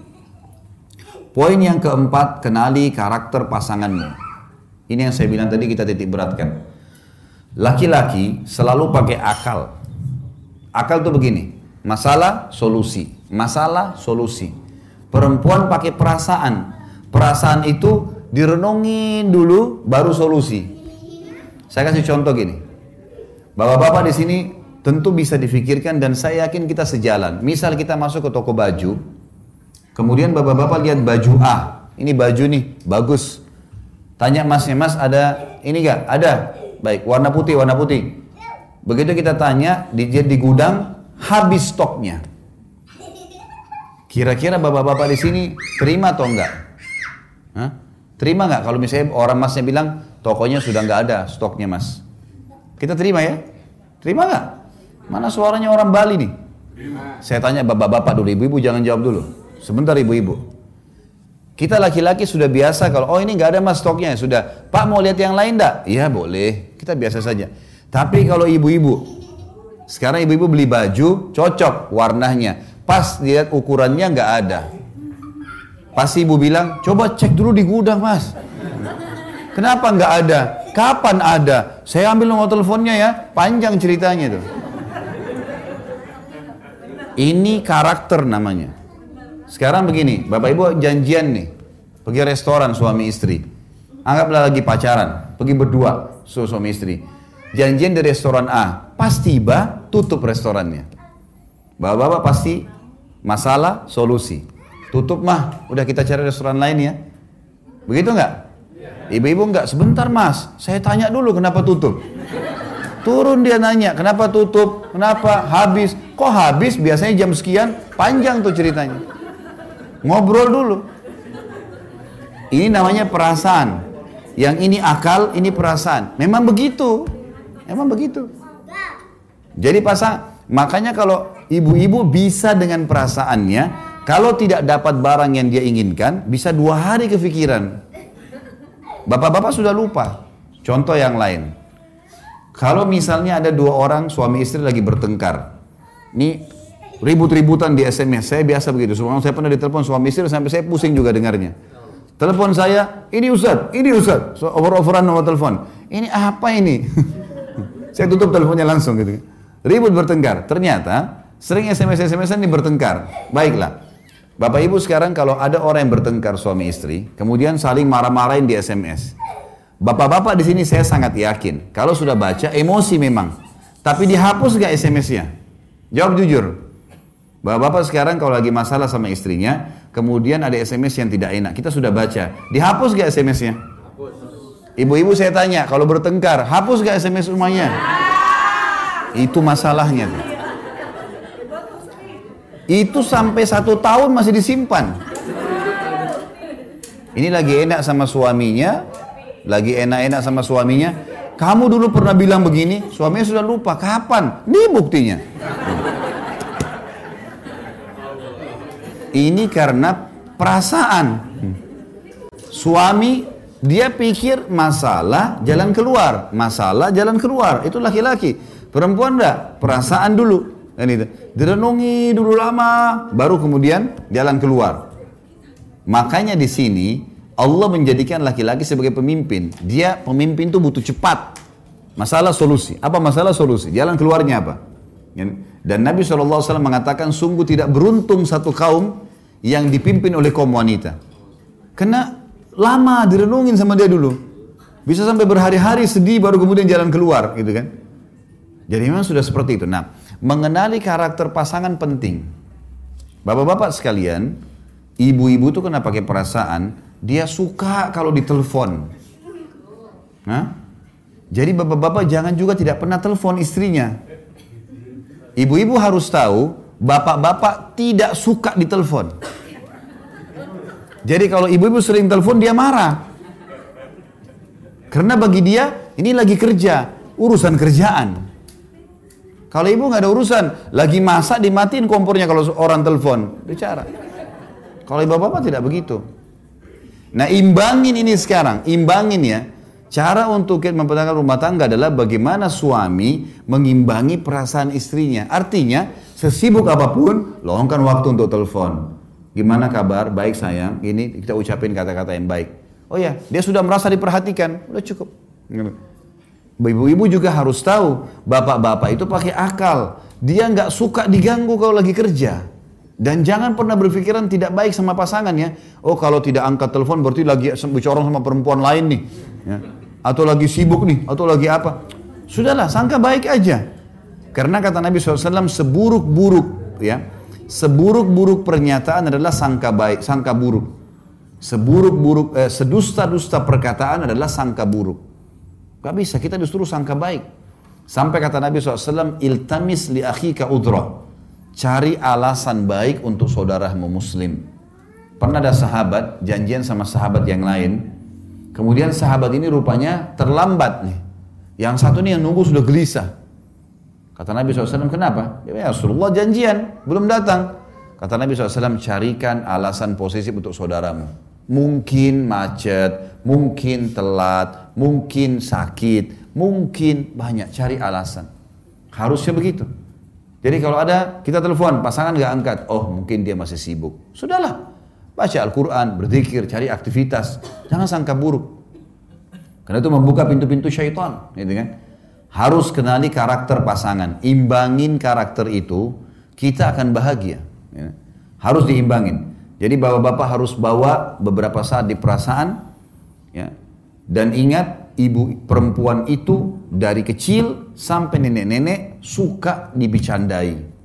Ya. Misal gini, Umar bin Khattab bilang apa? Kami kalau di luar rumah kami, kami seperti singa yang sedang mencari mangsa.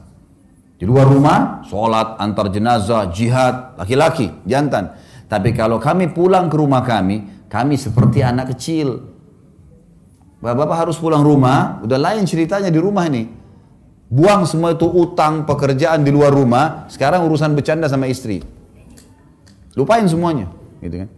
Sampai Umar mengatakan kami kalau pulang rumah kami, kami seperti anak kecil. Emang sudah begitu? Harusnya. Sampai kata Nabi SAW, tiga hal yang tidak masuk hal sia-sia. Seseorang yang berjihad di jalan Allah atau mengurus kuda jihadnya. Ya. Seseorang yang mencari nafkah jalan Allah dan suami istri yang sedang bercanda biarpun berjam-jam itu nggak sia-sia pahala di sisi Allah saking pentingnya bercumbuan bercanda saling menghibur dalam Islam itu dibolehkan. Di, tidak masuk hal sia-sia. Ini penting di garis bawah ya. Makanya harus diketahui teman-teman sekalian tentang masalah ini. Jadi kenali karakter pasangan kita akan bahagia. Yang kelima hati-hati dari musuh yang selalu mengintaimu. Jangan lupa jangan mudah minta cerai atau menceraikan. Jadi ada syaitan ya. Ingat. Di galangan jin, Bapak Ibu sekalian, sama dengan manusia ada tiga golongan. Ada jin mukmin, ada manusia mukmin. Ini jin mukmin sama manusia mukmin tidak akan saling mengganggu. Orang kalau sudah beriman sudah tahu dia tidak akan ganggu. Kita tidak mungkin minta, kita tidak perlu lintas alam namanya, ya. Inilah inilah saya manusia, inilah air minum saya, inilah kue-kue saya, inilah pakaian saya, inilah rumah yang kita tinggalin, seperti ini. Jin itu punya dimensi waktu yang berbeda, punya karakter yang berbeda, punya fisik yang berbeda, punya makanan yang berbeda. Kita nggak perlu lintas alam ke situ. Makanya orang yang beriman, manusia beriman sama jin beriman sudah tahu mereka tidak akan saling ganggu mengganggu. Ada di kalangan manusia namanya fasik. Fasik itu muslim tapi masih banyak dosanya dengan ada kafir. Di alam jin juga ada fasik, ada kafir. Fasik ini masih buat dosa, gitu kan? Dan kafir. Nah khusus di alam jin, yang kafir sama fasik ini namanya syaitan. Bisa ditangkap ya? Jadi semua syaitan pasti jin, tidak semua jin itu syaitan. Iblis itu pimpinan syaitan. Di alam jin ada dakwah, ada jihad, ada dakwah buat mereka. Kalau bukan karena permintaan iblis, minta agar dipanjangkan umurnya oleh Allah pada saat dia tidak mau sujud kepada Adam alaihissalam, pada saat awal diciptakan Adam, maka sudah lama dibunuh oleh jin-jin beriman tuh. Kalau Bapak Ibu mau lebih jauh ada ceramah saya di YouTube kalau nggak salah tentang membongkar praktek sihir dan perdukunan. Panjang lebar saya jelaskan tentang masalah syaitan. Intinya teman-teman sekalian, syaitan ini berusaha untuk menyesatkan manusia. Dan yang paling jadi target utama tadi saya bilang hadisnya adalah iblis perceraian suami istri. Hati-hati. Saya bilang jangan mudah minta cerai. Bapak-bapak ini ibu-ibu, bapak-bapak jangan mudah menceraikan. Cerai itu seperti kalau ini Quran ini teman-teman sekalian dikemas rapi plastik begini, taruh baik-baik dalam sebuah rak, di dalam sebuah laci, kunci. Kuncinya simpan. Ini jangan disentuh. Ini sesuatu yang sangat mulia. Ini hanya dipakai kalau darurat. Kata cerai itu darurat. Pasangan kita jahat, tidak jalanin kewajiban, ya, ahli maksiat. Nah, baru kita pakai itu. Jangan cuma tidak dibelikan baju, ibu-ibu suaminya telat atau bantu ibunya, kemudian kurang uang bulanan langsung minta cerai. Bagaimana caranya dia mau hapus status ibunya itu, gitu kan? Ini kan semua harus diperhatikan. Sama bapak-bapak juga begitu. Sedikit-sedikit ancam istrinya, kalau gitu saya ceraikan kamu, kalau gitu saya ceraikan kamu. Ini nggak boleh kata-kata cerai ini. Saya subhanallah kaget waktu masuk di salah satu pengadilan ya. Saya pernah lewat di pengadilan di Surabaya, saya pernah lewat di pengadilan di Jakarta. Ada angka di situ antri nomor 396, nomor 405. Saya tanya orang-orang pengadilan, apa ini pak? Ini orang antri mau cerai pak. Antri mau cerai. Sampai saya bilang subhanallah, ini berarti ah, inilah apa namanya markasnya syaitan di sini nih. Bagaimana membuat orang antri untuk cerai 400 orang per hari loh. Setiap hari itu. Dan ada ibu-ibu keluar bangga bawa surat cerai. Udah cerai dari suaminya. Itu surat cerai itu sama surat ke neraka itu. Bahaya sekali. Kecuali memang suaminya ahli maksiat. Nah, itu. Makanya harus hati-hati ya. Ingat, Allah maha adil, maha melihat, maha mengetahui. Dan sudah bersabda Nabi Muhammad SAW, Al-jaza bin jinsil amal. Balasan akan datang sesuai dengan kadar perbuatan seseorang. Kalau bapak ibu sudah adil, baik dengan pasangan, lalu pasangan kita yang jahat, terjadi perceraian, demi Allah akan didatangkan gantinya yang lebih baik. Tapi kalau kita berbuat buruk, kita berbuat buruk, kita berbuat hal-hal yang tidak benar, maka pada saat kita bercerai pun kita akan didatangkan oleh Allah pasangan yang menyusahkan kita. Iya, nanti. Karena Allah maha adil. Kalau Allah sudah kasih pasangan yang baik, yang soleh dan solehah, sudah tinggal jalanin kehidupan, tinggal tunggu kematian, mati masuk surga itu. Kenapa harus rumitin kehidupan gitu kan? Ada banyak perempuan kasus di Jakarta begitu. Gara-gara digoda sedikit sama suaminya sibuk kerja. Suami sudah menganggap, Bapak Ibu sekalian ini istri saya sampai hari kiamat sudah sampai meninggal. Saya biasa bilang sampai istri saya begitu. Kita menikah ini bukan menikah satu dua hari loh ya. Saya akan nikah dengan kamu, ini saya terima kamu jadi istri saya sampai saya pinang kamu di akhirat. Saya mau bawa kamu ke surga bersama saya. Jadi nggak ada kata-kata cerai dalam rumah tangga ini. Kecuali memang ada pelanggaran agama, diingatkan tidak mau, baru. Tapi kalau enggak, jangan. Kalau satu dua hari tidak sempat diberikan hak, ada waktu yang kurang gitu kan, maka kita maklumi, masih ada hari-hari yang lain. Jangan mudah kecewa. Banyak orang minta cerai atau menceraikan hanya karena kekecewaan-kekecewaan yang masih bisa diobatin sebenarnya. Hati-hati, syaitan selalu membuat orang itu bercerai. Dan ingat kata Nabi SAW, Jangan main-main di tiga hal. Pernikahan, rujuk, dan perceraian.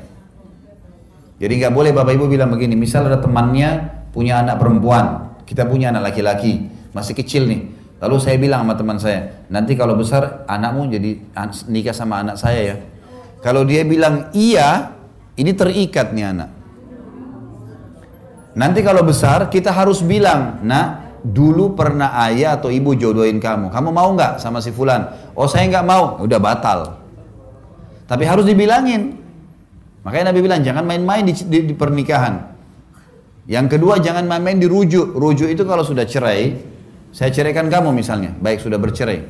Tiga bulan pertama, tiga kali masa haid dari pengucapan kalimat cerai, kalau itu cerainya masih satu atau dua, namanya tolak raj'i.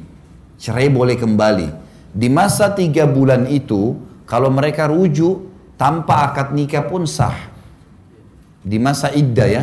Jadi misal tiba-tiba baikan, tiba-tiba berhubungan biologis, maka ini sah. Tapi kalau lewat tiga bulan, tiga kali masa haid harus akad nikah baru. Semuanya baru. Mahar lagi, saksi lagi, dan seterusnya. Ya.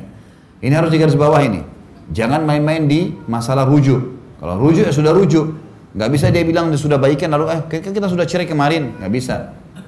Dan jangan main-main di perceraian. Kata ulama begini, sampai saya masih ingat dosen saya dulu di tingkat 3 kuliah uh, di Fakultas Dakwah di Madinah tahun 90 waktu itu tahun 97 pas dia ngajar, beliau ngajar waktu itu.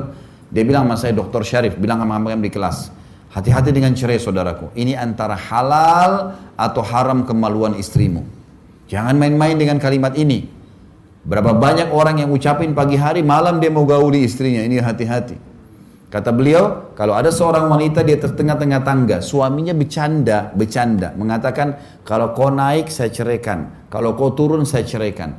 Kalau istrinya tetap naik, jatuh cerainya. Saking tidak bolehnya main-main dengan ini. Kita ini selalu cerai, cerai, cerai, cerai, ini nggak boleh. Ini langkah syaitan. Hati-hati. Ini masalah halal atau haram kemaluan. Sekarang selanjutnya yang keenam, lapang dada, memaafkan dan juga minta maaf.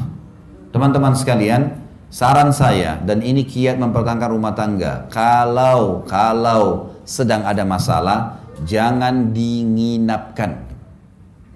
Tidak boleh dinginapkan. Selesaikan pada saat itu. Clear. Yang benar memaafkan, yang salah minta maaf. Karena kita pasti punya salah. Kata Nabi SAW, kullu amalin, uh, kullu, kullu bna adam khatta'un Wa khairu khatta'ina tawwabun. Semua anak Adam pasti buat salah. Tapi sebaik-baik orang yang salah adalah yang segera memperbaikinya, bertaubat. Jadi kalau pasangan kita salah, oh ya saya salah ya keliru, baiklah. Maafin sudah. Udah, jangan kita, oh tunjukin ego, oh, mumpung saya benar, udah dua hari sehingga tidak usah ngomong. Ini enggak, enggak boleh.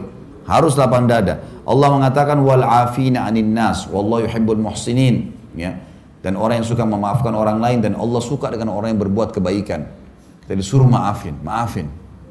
Maafkan. Maafkan itu adalah ibadah. Kalau ada orang menggibah kita, memfitnah kita, mengambil hak kita, maka yang paling pertama kita disuruh maafkan.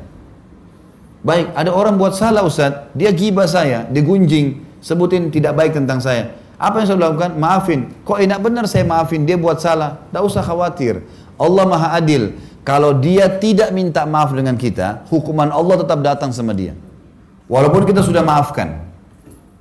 Karena mem yang membuat dia lepas dari hukuman adalah dianya minta maaf. Tapi sekarang dia tidak minta maaf. Berarti kita dapat pahala karena memaafkan, dia tetap dapat hukuman. Kecuali kalau dia minta maaf. Jadi ini poin penting teman-teman sekalian. Harus lapang dada. Memaafkan. Ingat, istri kita, teman-teman sini laki-laki, 20 tahun hidup di satu pola makan, satu pola hidup, satu pola pendidikan, satu lingkungan. Kita suami, ibu-ibu di belakang sana lihat suaminya 30 tahun hidup di satu pola makan, satu pola hidup, satu pola fikir, terus disatukan. Itu butuh adaptasi. Selama berumah tangga, selama kita berumah tangga, ini bahasa saya sampai kita meninggal dunia, itu terus berjalan masa ta'aruf. Masa kenalan itu terus berjalan. Jangan heran, setelah 10 tahun menikah, ada orang lewat, terus pasangan kita, siapa itu? Itu sepupu saya. Kok saya nggak pernah tahu? Ya iya, masih masa ta'aruf itu. 10 tahun, 20 tahun. Pernah setelah Khadijah meninggal, ada seorang wanita mendatangi rumah Nabi SAW di Madinah. Nenek-nenek datang. Lalu orang itu salam. Orang itu mengatakan, eh, Assalamualaikum gitu ya. Terus Nabi SAW berdiri, buka pintu. Begitu lihat perempuan itu langsung mengatakan, wahai Aisyah, layani tamu kita. Aisyah berdiri, buatin makanan, ngobrol-ngobrol segala macam, sampai ibu ini pergi. Begitu ibu ini pergi, kata Aisyah ya Rasulullah, siapa tuh tadi? Padahal waktu itu Nabi sudah menikah sama Aisyah sekitar 7 tahun, 9 tahun. 9 tahunan sudah menikah dengan Nabi SAW, gitu kan? Maka apa yang terjadi kata Nabi SAW, itu adiknya Khadijah. Masih ada orang yang kenalannya Nabi, masih iparnya Nabi dulu, Aisyah nggak kenal. Masih ta'aruf memang. Jadi jangan kita berpikir, oh kamu sudah tiga tahun sama saya tapi kok belum tahu. Ya wajar, masih ada orang yang tidak tahu. Tidak semuanya tiba-tiba ditahu. Maka harus lapang dada dalam masalah ini. Selanjutnya teman-teman sekalian, poin ketujuh. Jangan pernah libatkan orang ketiga dalam masalah apa pun kecuali ahlinya. Maksudnya para ulama. Masalah apa pun dalam rumah tangga, jangan ajak teman, orang tua, ipar terlibat. Makin banyak orang terlibat, makin rumit masalah. Karena masing-masing orang punya pemikiran. Kita hadapi masalah tiga tahun dengan pasangan kita. Lalu kita ceritain kepada orang setengah jam. Kita berharap mendapatkan solusi. Masuk akal nggak? Tiga tahun masalah, diceritain setengah jam dapat solusi. Nggak bakalan itu, gitu kan? Kita cuma boleh konsultasi sama para ulama saja. Yang lain nggak boleh. Telepon seorang ustadz, seorang dai, maaf ustadz, suami saya begini. Maaf ustadz, istri saya begini. Apa solusi agamanya? Jangan curhat sama teman, tidak bisa. Apalagi sama orang tua, kesian orang tua kita tuh. Orang tua yang kita libatkan hanya menambah beban mereka. Kalau orang tua kita orang beriman, dia cuma bilang sabar nak. Nanti saya doain, tapi kalau orang tua tidak beriman, udah kamu cerai aja, disuruh pulang, bubar, tambah kacau tuh rumah tangga. Ada pernah sering terjadi begitu?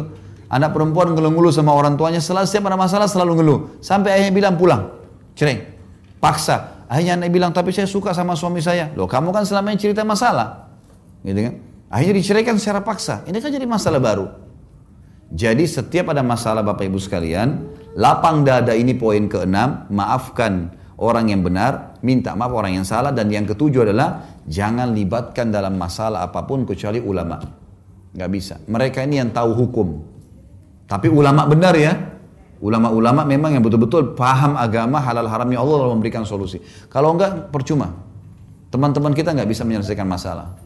Susah. Dia juga punya masalah. Kadang-kadang kita butuh curhat, nggak ada waktunya gitu. Maka kembali kepada ahlinya. Ini poin kiat yang ketujuh. Kiat yang kedelapan teman-teman sekalian adalah Islam asas asas rumah tanggamu. Maka terapkan syariatnya, bentuk suasana dan kondisi islami terutama majelis ilmu. Rumah tangga itu tidak boleh kering dari ilmu.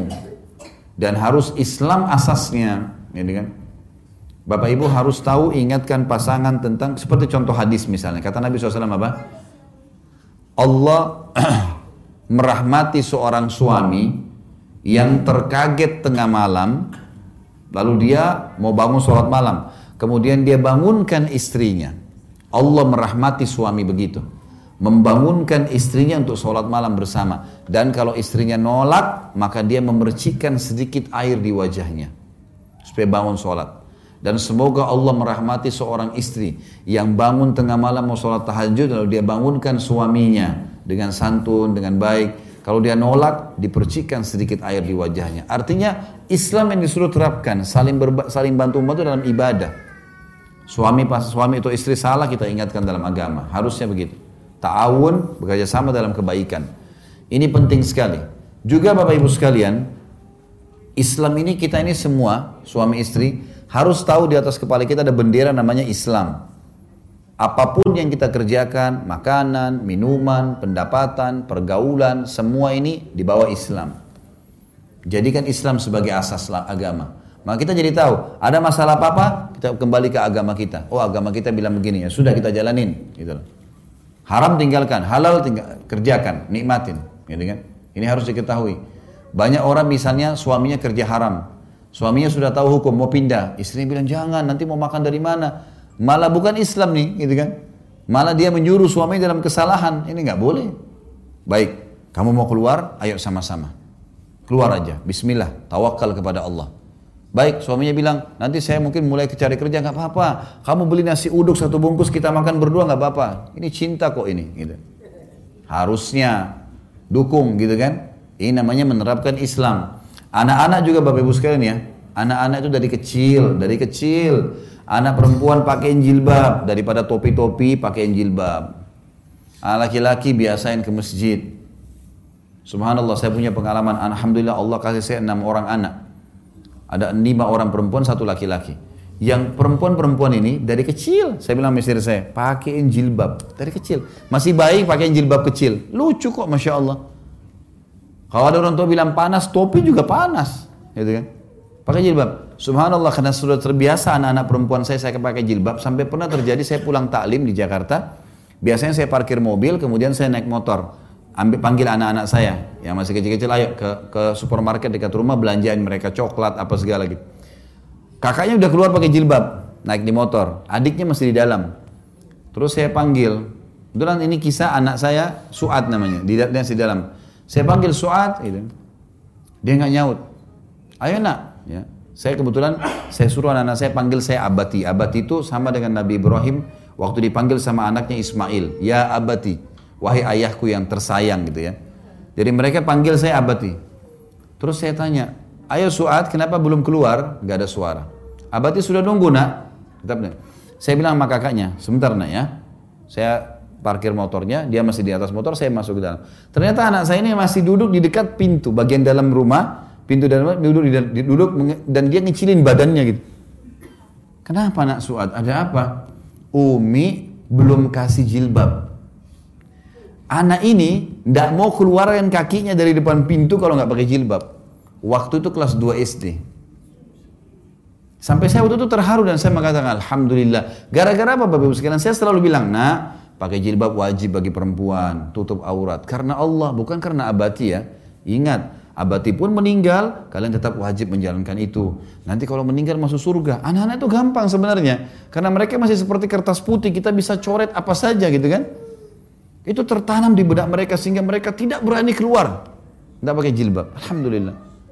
Anak laki-laki saya, dua tahun setengah kemarin, umurnya sekarang sudah tiga tahun, Masya Allah. Dua tahun setengah, saya sudah mulai bawa ke masjid. Ada masjid dekat rumah saya, saya jadi imam kebetulan. Kemudian ikut sama saya, saya ajak ke masjid gitu kan. Wais namanya, Wais ayo ke masjid ya, sholat nak. Iya. Dia masih belum terlancar ngomong kan, ikut ke masjid. Ya.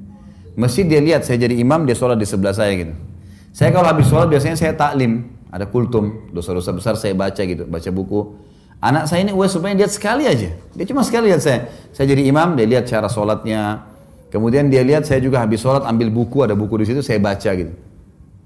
Yang kedua kali saya bawa ke masjid Bapak Ibu sekalian, dia masuk ke dalam masjid, habis salam, buku itu diambilin sama dia, dibawa kasih saya. Umurnya dua tahun setengah, dikasih, disuruh baca. Saya berdiri, saya pegang, saya baca. Diperhatikan sama dia gitu. Yang ketiga kali, yang keempat kali, yang seterusnya saya bawa dia ke masjid, dia ambilin buku, dikasih sama saya, saya berdiri ceramah, dia ambil buku lain, dia juga ceramah. Di sebelah saya. Dia ngoceh-ngoceh saja. Sampai kadang-kadang jemaahnya ada yang ketawa gitu. Tapi dia ngomel dia ngomong saja sambil dia ikuti cara saya pegang buku, dia juga ngomong, lihat saya sambil ngobrol. Dia ngomong aja. Bagi saya positif saja. Alhamdulillah di umur 2 tahun setengah, dia tahu masjid untuk sholat. Sampai istri saya bilang pernah satu waktu saya nggak bisa antar, dia naik taksi. Lalu pas azan, dia teriak langsung sama supir taksinya. Azan, sholat, sholat. Sama supir taksi. Kata istri saya, takutnya nanti ini supir saya tersinggung nih. Tapi dia bilang gitu, gitu. Dia bilang gitu. Alhamdulillah. Saya ke masjid naik motor sama dia, terus saya setiap ada jemaah yang lewat di situ dekat rumah, kebetulan ada jemaah-jemaah rutin. Saya bilang, Assalamualaikum Pak, Assalamualaikum. Ini Wes ini perhatiin rupanya, anak saya ini perhatiin. Pulang dari masjid, lewat lagi dengan jemaah, dia yang bilang, Kum, kum, kum. Dia yang salam. Lihat pola pendidikan yang kita terapin. Cepat sekali mereka itu. Dan selalu sudah begitu, masuk rumah sudah salam, Assalamualaikum, sudah Assalamualaikum. Dia sekarang sekolah, masuk SD.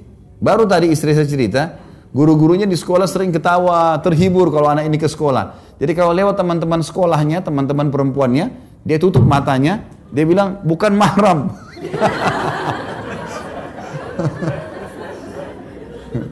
Padahal istri saya bilang, gitu kan. Itu kan ada mbak yang bantu di rumah. Ini Uwais bukan mahram sama mbak ya. Gak boleh lihat kalau mbak begini, kalau mbak gak pakai jilbab, gitu-gitu sama dia.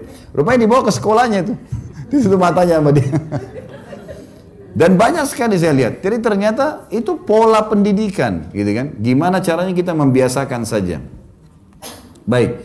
Termasuk dalam ini teman-teman sekalian adalah seringnya memberikan uh, salam ya kalau masuk rumah kita salam masuk kamar salam ingat hadis Nabi SAW mulia itu kata Nabi SAW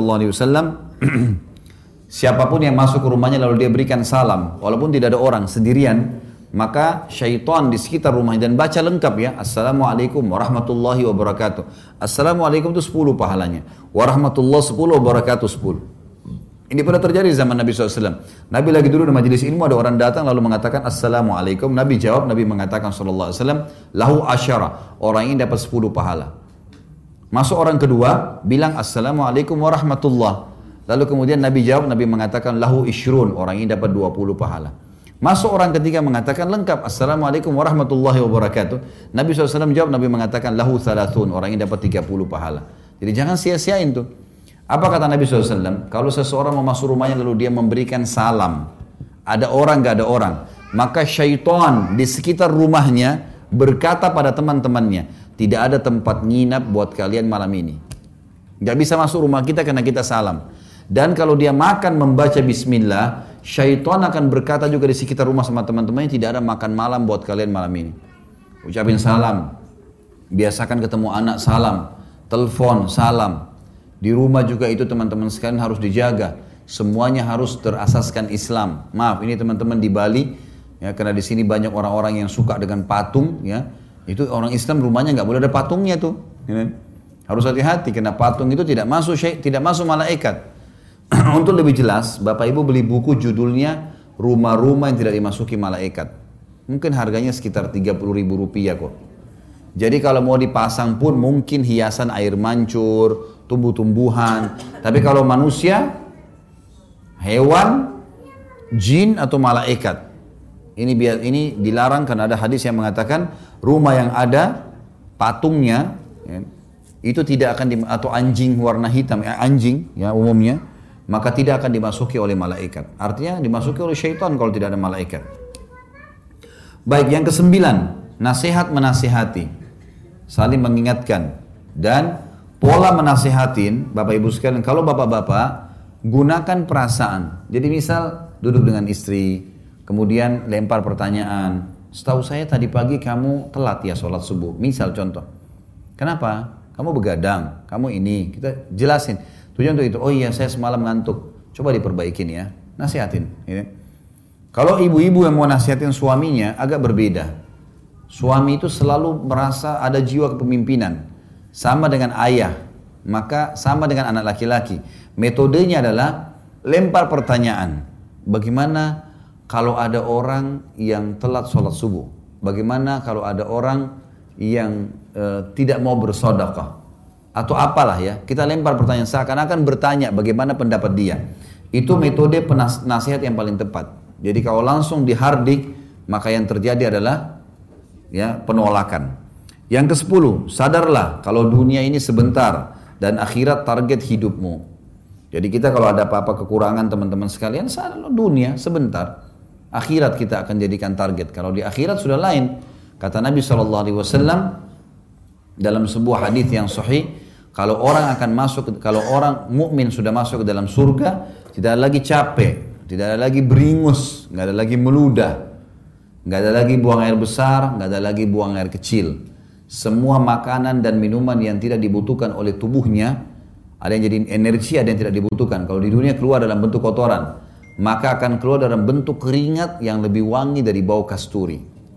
Semua laki-laki akan seperti poster ayahnya Adam, 60 siku ke langit. Ini 27 setengah meter. Jadi bapak-bapak yang pendek gak usah khawatir nih. Ya. Semua perempuan akan kembali kepada poster ibunya Hawa. 40 siku ke langit. 17 setengah meter. Semua laki-laki akan berparas wajah tampan seperti Yusuf dan berhati seperti Ayub. Nabi Ayub itu sangat oh, luar biasa Nabi Ayub tidak pernah marah, nggak pernah marah, selalu memaafkan, selalu lembut. Nabi Ayub hatinya berbeda gitu kan. Sampai ada istilah mengatakan sabar Ayub gitu. Luar biasa. Jadi di surga teman-teman, target kita memang. Target kita abadi di sana. Dunia sebentar. Dunia ini hanya kita akan lewatin. Kata Nabi SAW, perumpamaan saya dengan dunia seperti orang yang sedang musafir, penat, duduk di bawah sebuah pohon, beberapa saat penatnya hilang, dia akan pergi. Tidak boleh jadi target utama. Target kita akhirat teman-teman sekalian. Maka jangan semua jadi asas. Ingat, mobil mewah, rumah yang mewah, tas yang bermerek, harta yang menumpuk, itu hanya kalaupun mobil kita bagus, paling jauh hanya pak diparkir di pagar kuburan, di luar pagar kuburan. Nggak akan ada dimasukkan liang lahat. tas bermerek, segalanya tidak ada. Kita lahir dengan telanjang badan, dibungkus dengan satu satu lembar selimut, kita juga meninggal dibungkus dengan kain kafan saja. Nggak ada yang dibawa, semuanya akan ditinggalkan. Maka jangan jadikan dunia sebagai target. Untuk apa jor-joran ribut gara-gara urusan dunia? Gitu kan? Ada orang rebut-rebutan warisan sama saudaranya hanya karena masalah dunia. Dunia ini kecil Bapak Ibu sekalian. Bapak Ibu pasti sudah sering naik pesawat. Kalau naik pesawat kita bisa lihat kalau lagi pas mau take off atau mau atau sudah take off atau, atau landing di atas tuh, waktu belum jauh sekali kelihatan, kita akan lihat tuh mobil. Subhanallah mobil-mobil semewah apa pun sudah tidak kelihatan. Cuma seperti gentong-gentong mainan kecil yang jalan. Gak ada nilainya. Orang berebut berlian, berlian. Kalau orang punya berlian seperti bola basket kayaknya luar biasa. Tapi kalau kita lihat dari atas pesawat, udah nggak kelihatan. Tanah, anggap di tengah-tengah Denpasar sini, seribu kali seribu meter, miliaran, mungkin sudah triliunan harganya.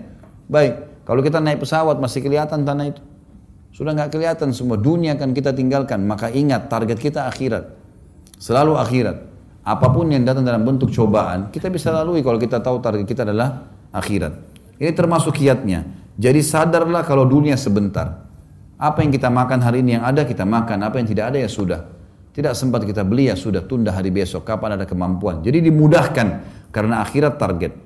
Yang ke sebelas ini tidak kalah pentingnya, kontrol cemburumu kecuali pada pelanggaran agama saja. Banyak orang cemburu bukan pada tempatnya, seperti cemburu pada anaknya. Misal bapak-bapak pulang rumah, ada anak-anak di rumah. Begitu kita masuk ke dalam rumah, yang kita temukan adalah anak-anak ini lari dan memeluk kita atau bermain-main. Banyak istri cemburu. Kalau anak-anak diajak main, kalau saya enggak. Loh ini anakmu kok. Gimana? Hanya juga bapak-bapak begitu. Pulang ke rumah, istrinya lagi gendong anaknya, anaknya lagi nangis, rewel. Kasih minum, ditenangkan. Kok kalau anak-anak perhatian, kalau sama saya tidak. Ini cemburunya salah. Cemburu sama anak, gimana caranya? Ada orang cemburu sama mertuanya. Gimana caranya cemburu sama mertua nih? Gak boleh cemburu sama mertua. Mertua orang tuanya pasangan kita. Gak bukan pada tempatnya. Cemburu itu hanya kalau ada pelanggaran agama pasangan kita melakukan perbuatan-perbuatan yang buruk, nah itu lain. Itu lain. Perbuatan haram misalnya, selingkuhlah berbuat hal yang haram, nah itu lain. Kita boleh cemburu karena pelanggaran agama. Ini harus dikontrol Bapak Ibu sekalian. Ada orang cemburu bukan pada tempatnya, tidak terkontrol dan dia pikir cemburu itu berarti bentuk cinta sama pasangan tidak. Pasangan kita tidak akan senang dengan cemburu itu. Berlebihan dalam cemburu ini nggak bisa. Pasangan kita tidak nyaman nanti. Semuanya dicemburuin. Nggak boleh teman-teman sekalian. Pelanggaran agama saja. Selanjutnya yang kedua belas, jujur modal hidupmu. Jujur dalam segala hal. Tidak ada kedustaan. Apa kata Nabi Muhammad SAW? Lazimi. Lazimi kejujuran walaupun di depan matamu kehancuran. Dan tinggalkan, tinggalkan kebohongan walaupun di depan matamu keberhasilan. Dalam hadis yang lain dikatakan, selalulah jujur karena jujur akan menghasilkan kebaikan dan kebaikan akan membawa ke surga. Seseorang terus saja jujur sampai Allah catat dia menjadi siddiq. Siddiq itu orang yang bersama dengan nabi-nabi di surga tertinggi. Minan nabiyina was siddiqina was syuhada'i was salihin gitu kan. Kemudian jauhi dusta karena dusta akan bawa kepada perbuatan buruk, pelanggaran dan perbuatan buruk akan bawa ke dalam api neraka. Seseorang terus saja dusta sampai dari catat di sisi Allah sebagai pendusta. Jujur teman-teman sekalian. Jujur. Apa saja jujur. Sampaikan apa adanya.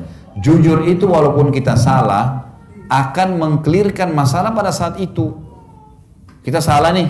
Kita bilang, oh ya saya salah, saya perbaiki. Selesai. Memang pahit, tapi selesai. Clear. Daripada kita dusta, besok ditanya dusta lagi. Dusta, dusta lagi. Dusta datangin saudaranya dusta yang lain. Dosa dari dosa ke dosa, jadi masalah. Dan sekecil apa pun dosa akan ada konsekuensi pembersihan. Harus hati-hati. Hati-hati. Jangan pernah mengkhayal teman-teman buat dosa lalu tidak dihukum sama Allah. Nggak bisa. Ada kucing lewat, kita tendang kucing itu. Kita anggap kucing itu tidak akan melawan. Nggak bisa. Satu waktu ingat Tuhan kita dan Tuhan kucing itu sama. Allah akan hukum kita. Tiba-tiba kita jalan, sepatunya baru, jalannya rata, keseleo. Kelipat kakinya keseleo, tidak ada sebab. Dua minggu sakit. Akibat menendang kucing yang satu menit tadi. Gitu kan. Bahaya sekali. Orang berzina satu jam di hotel. Dia pikir tidak ada masalah. Teman-teman sekalian satu jam itu demi Allah akan dibalas oleh Allah nanti. Dibalas oleh Allah. Bisa kena penyakit setahun, dua tahun, gara-gara berzina tadi satu jam. Harus hati-hati. Jangan dianggap orang buat dosa tidak ada masalah gitu. Jadi harus teman-teman sekalian jujur, kelirkan masalah. Dan ada satu hal saya mau berbagi di sini kiat teman-teman. Kalau seandainya kita melakukan satu perbuatan baik, kalau ditanya jawab. Kalau kita buat perbuat kalau perbuatan baik tidak kita lakukan, ditanya jawab. Sebentar akan jelas dengan contoh ya. Saya ulangi. Kalau kita berbuat satu kebaikan, misal Bapak Ibu hadir ke sini, gitu kan? Ada yang tanya, kenapa hadir? Jawab, saya mau hadir ke majelis taklim. Mau ke mana? Kita mau ke masjid. Saya mau sholat. Jawab. Karena jawaban terhadap pertanyaan itu penting. Kalau orang sudah lempar pertanyaan butuh jawaban. Perbuatan baik kita kerjakan ditanya jawab kenapa. Kalau perbuatan baik tidak kita kerjakan dan ditanya jawab. Misal kita musafir nih. Saya biasa kasih contoh kalau Jakarta dari Jakarta ke misal ke Cirebon atau ke Jawa Tengah lewat tol e, Cikampek. Hari Jumat, bapak-bapak harus sholat Jumat kan? Tapi musafir gugur Jumatnya. Baik, kita mampir di masjid, salah satu di pinggir jalan tol, ternyata orang baru bubar sholat Jumat. Ada satu bapak tanya kita, loh bapak nggak sholat Jumat ya? Ingat, perbuatan baik sholat Jumat. Tapi ditanya sekarang, nggak sholat Jumat ya? Jawab, saya musafir. Kan gitu, jelas. Baik kita simpan di sebelah. Sekarang perbuatan buruk kalau kita kerjakan, jelaskan kenapa dikerjakan.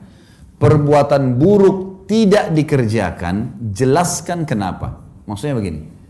Misal teman-teman sekalian, ini gelas saya tidak sengaja kesentuh jatuh. Pelanggaran, buruk kan? Kenapa kok saya jatuhin gelas, jatuh misalnya. Saya pinjam mobil teman, tabrak sesuatu Kan salah, ya. Perbuatan salah. Baik. Kalau kita melakukan satu perbuatan salah, jangan diam, jelaskan. Memberikan penjelasan terhadap perbuatan kita. Maaf ya, saya salah. Tapi tadi saya tidak sengaja kesentuh jatuh. Menjelaskan kenapa, mengkelirkan masalah di dalam dirinya orang itu. Sama halnya ini yang digarisbawahi teman-teman sekalian. tidak mengerja, uh, tadi kan mengerjakan perbuatan salah tidak mengerjakan perbuatan salah, jelaskan. Contoh begini. Ada teman-teman yang sudah ikut pengajian, kemudian sudah berubah nih. Nggak mau lagi ke diskotik, nggak mau lagi buat dosa. Teman-temannya banyak. Sekarang teman-temannya telepon. Banyak orang yang terjadi di Jakarta ya. Temannya telepon nih, mau diajak ke diskotik janjian malam minggu. Dia mau angkat serba salah. Udah biarin aja deh sampai nggak diangkat. Begitu sudah tiga kali temannya miss call, dia alhamdulillah dia sudah tidak telepon lagi. Jadi kesannya kayak lari. Kan itu. Kira-kira besok dia telepon lagi nggak? Telepon lagi. Caranya gimana? Angkat telepon itu. Assalamualaikum, Waalaikumsalam. Ayo kita ke diskotik yuk. Waduh maaf, saya sudah ikut pengajian sekarang. Setahu saya itu nggak boleh. Nanti jadi begini. Nah kamu sekali-kali hadir pengajian saya. Nah. Insya Allah besok lusa nggak bakal ditelepon tuh. Nah. Tapi sudah clear. Banyak orang enggak kan? Dia sembunyi dari kenyataan itu. Maka harus hati-hati teman-teman sekalian. Jadi difahami poin seperti itu. Ini kita sudah masuk ke masalah jujur modal hidupmu, kemudian tolong menolong yang ke-13. Tolong pasangan teman-teman sekalian. Jangan sampai kita malah membebankan pasangan. Contoh, suami kelilit utang. Ada pernah kejadian di rumah tangga di Jakarta saya pecahkan masalahnya waktu itu. Uh, suaminya ini rupanya punya masalah, temannya titipin duit, orangnya jujur baik gitu kan, titipin duit lalu ditipu orang. Waktu dia cerita sama istrinya, istrinya bilang, itu karena dosa kamu, duitnya kurang kamu dikasih saya tiap bulan. Suaminya sudah dalam keadaan beban, ditambah lagi beban pikiran nih. Bukannya dia bantu tolong untuk keluar dari masalah, tapi malah tambah beban, gitu kan. Sama halnya juga suami begitu. Istrinya tiba-tiba simpan duit terus hilang. Pernah kejadian begitu ada seorang istri uangnya hilang. Bahasa suaminya, itu karena kamu nggak sampein ke saya, itu karena begini. Orang sudah sedang ada masalah, bukannya dibantu keluarin dari masalah, malah ditambah beban. Nah ini salah teman-teman. Harus kita saling tolong menolong kepada pasangan. Kalau sedang ada masalah, kita pecahin masalahnya dia. Yang keempat belas, redam emosi. Kecuali pada pelanggaran agama. Tidak boleh ada marah teman-teman sekalian. Emosi harus hilang. Penyakit ini adalah penyakit yang paling banyak mendatangkan stroke, darah tinggi, penyakit-penyakit yang fatal, marah. Seorang anak muda datang kepada Nabi SAW, wasiatkan ya Rasulullah, jangan kamu marah. Apalagi ya Rasulullah, jangan kamu marah. Apalagi ya Rasulullah, jangan kamu marah. Orang kalau belajar bela diri, kemudian dia sudah sampai pada level orang yang luar biasa, sudah masternya, pasti yang yang, yang disuruh kontrol itu emosi. Kadang-kadang kalau kita lihat mungkin kayak ini orang tidak punya ilmu gitu. Begitu dia terserang baru dia bela diri. Beda dengan orang yang baru tahu dua tiga jurus. Cari gara-gara di jalanan gitu kan. Hmm. Jadi emosi itu memang harus diredam teman-teman sekalian. Secara agama dan juga memang secara kejiwaan manusia. Tidak bisa. Emosi itu kalau ada, maka mata kita melotot, kata kita kita jadi kasar, muka kita jadi jelek, semuanya tangan bisa melayang. Jangan emosi. Jadi redam ini. Ini harus diredam. Dalam rumah tangga harus bisa seperti itu. Kemudian yang ke-15, menghargai keputusan suami. Ibu-ibu, poin ini penting bagi ibu-ibu. Keputusan suami, kalau suami bilang, kita berangkat ke sini, ya sudah. Kita akan begini, ya sudah. Hargai keputusan itu. Kalau kita punya masukan, tapi ada seperti ini, bagaimana? Oh nanti itu, insya Allah, baiklah. Ambil keputusan itu. Karena memang dia sebagai pemimpin, ini harus kita ketahui. Bagi istri supaya rumah tangganya bisa bagus, hargai keputusan suami. Kalau dia tanya kepada kita, bagaimana menurut kamu? Terserah aja. Silahkan jalani, saya ikutin saja. Ini kiat yang sangat penting dalam rumah tangga. Dengan cara ini semua suami akan sayang dengan istrinya. Dan yang ke-16 adalah lawannya. Sekarang buat bapak-bapak. Menghargai pengorbanan istri menghargai pengorbanan. Jadi istrinya sudah masak, istrinya sudah apa, harus dia hargain. Jadi si, satu sisi istrinya selalu mengembalikan terserah kamu, apa saya ikutin saya ikutin. Jadi suami itu makin sayang gitu kan. Dan sebaliknya, ya, si suami selalu nilai apa saja yang istrinya buat royal dengan pujian. Royal dengan pujian. Selalu puji. Makanan ini enak nih. Nanti buatin lagi ya Gembira dia masak gitu kan. Pakai baju, bagus nih baju, Masya Allah. Ya. Maka dia semangat untuk selalu begitu. Ada orang suami, istrinya dandan. Kok kamu dandan begitu? Ya. Kesannya kayak menakutkan, padahal sebenarnya tidak. Jadi harus difahami seperti ini. Kemudian yang ke-17, cintai pasanganmu setulus hati. Karena Allah ya dan jangan ditunda atau ditahan kasih sayang, cinta pemberian dan pengorbanan. Ini poin 17 penting. Sering memberikan hadiah Bapak Ibu sekalian. Kata Nabi SAW, tahadu tahabu. Ada orang begini rumah tangga.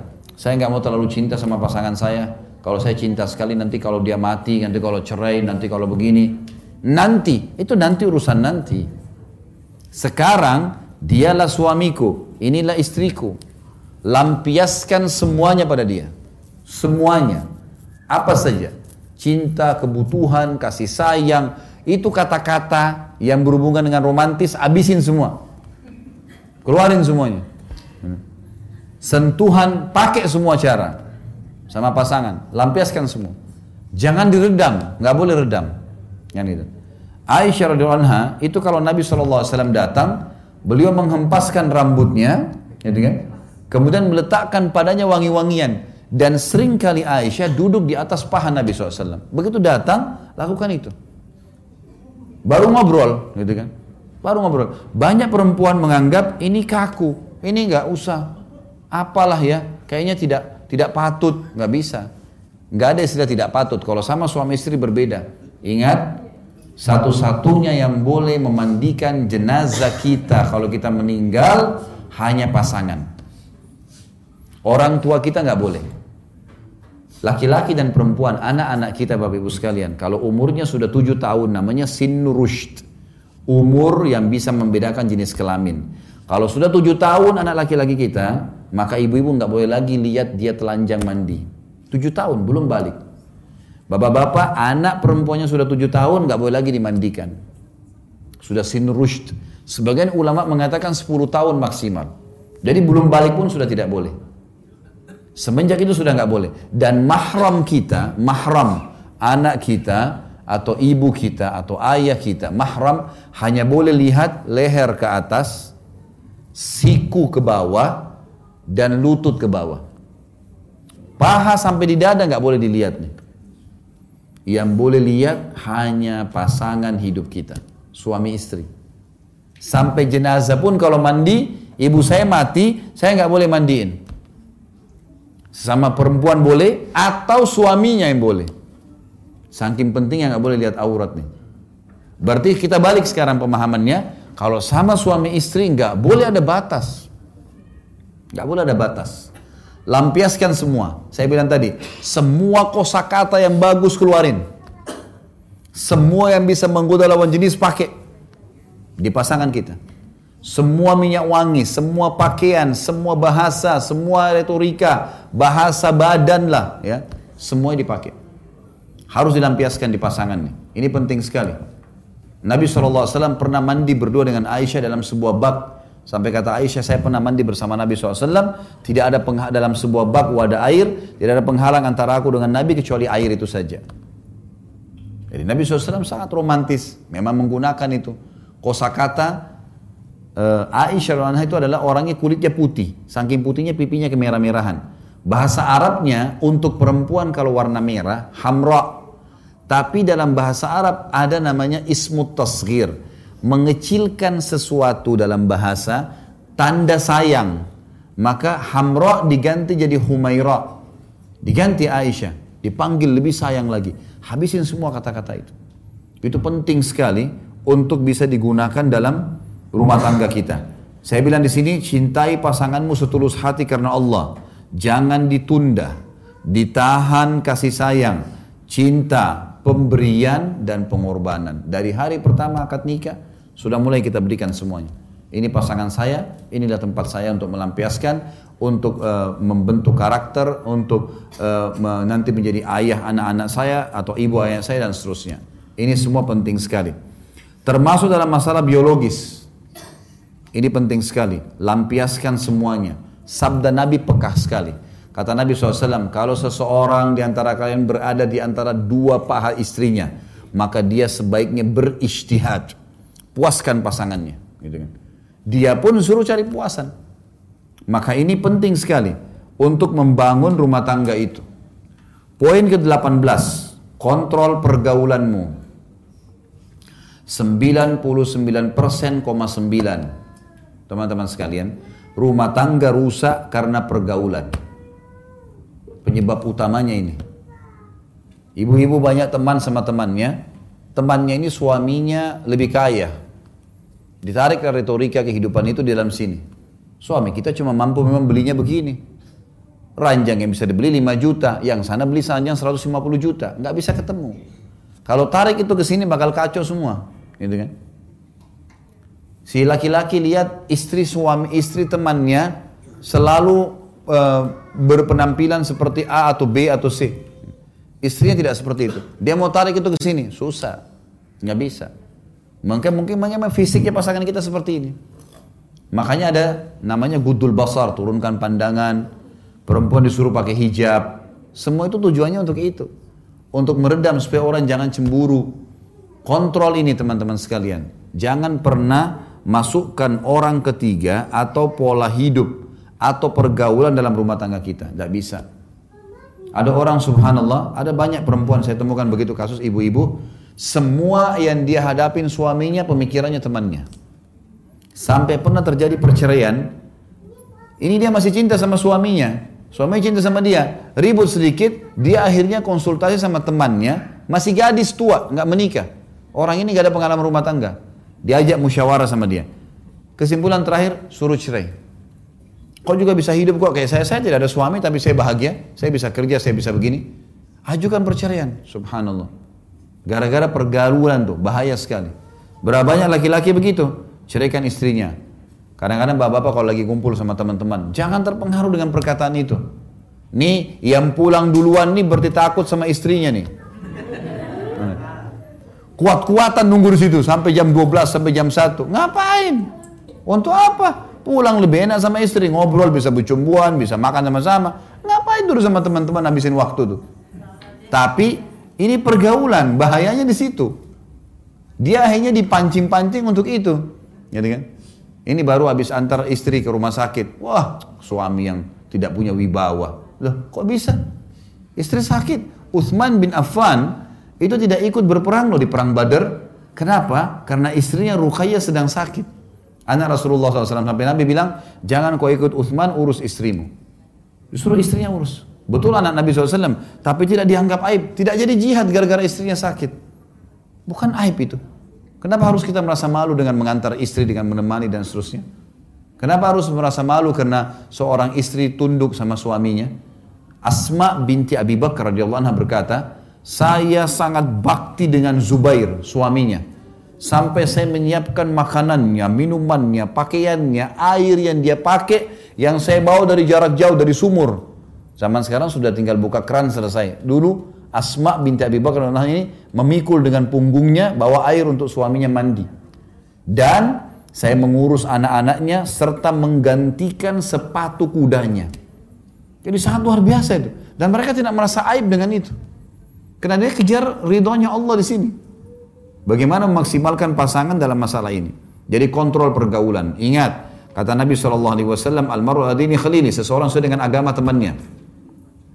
Hati-hati teman-teman sekalian. Kita bergaul dengan pengangguran, kita jadi pengangguran. Kita bergaul dengan pemabuk, kita jadi pemabuk. Saya kasih contoh gini, kalau saya bergaul dengan 10 orang perokok, saya tidak merokok. Hari pertama, hari kedua, kita akan Eh, terbiasa minimal dengan baunya. Seminggu mereka akan bilang coba aja sebatang. Sebulan kita akan merokok bersama mereka. Setahun bisa jual rokok. Gitu kan. Kita balik sekarang. Saya punya 10 orang teman penghafal Al-Quran. Saya nggak bisa ngaji. Bodoh sekali huruf biaya pun tidak tahu. Hari pertama, hari kedua saya malu. Seminggu kemudian boleh belajar huruf hijaiyah. Sebulan kemudian bisa ngaji. Setahun kemudian bisa hafal Quran bersama mereka. Hati-hati pergaulan. Bergaul sama orang rusak, rusak kita. Bergaul dengan orang baik maka baik kita. Yang ke-19, sibukkan waktu lowongmu dengan ibadah. Ibu-ibu kalau suami lagi kerja, tidak usah sumpek. Gitu. Sibukkan dengan kegiatan banyak, baca buku, dengar pengajian, ya. ngobrol sama teman-teman, ya. banyak baca buku tentang masalah pendidikan anak.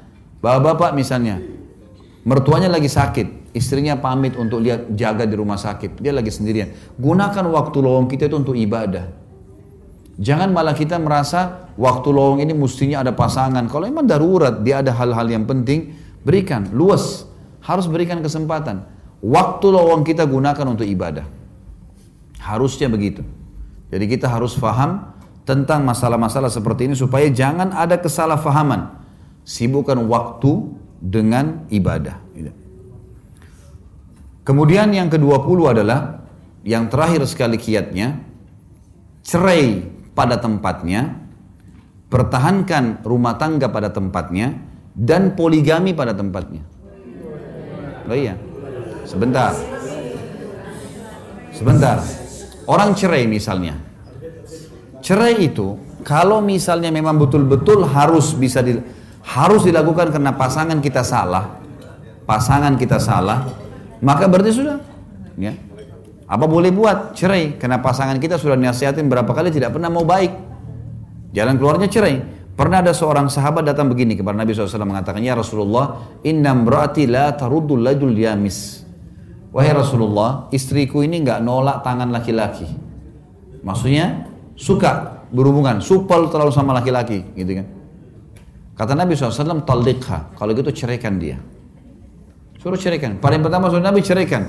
Karena orang yang sudah tidak bisa mengontrol pergaulannya, sudah nasihatin tidak mau, nggak bisa dipertahankan.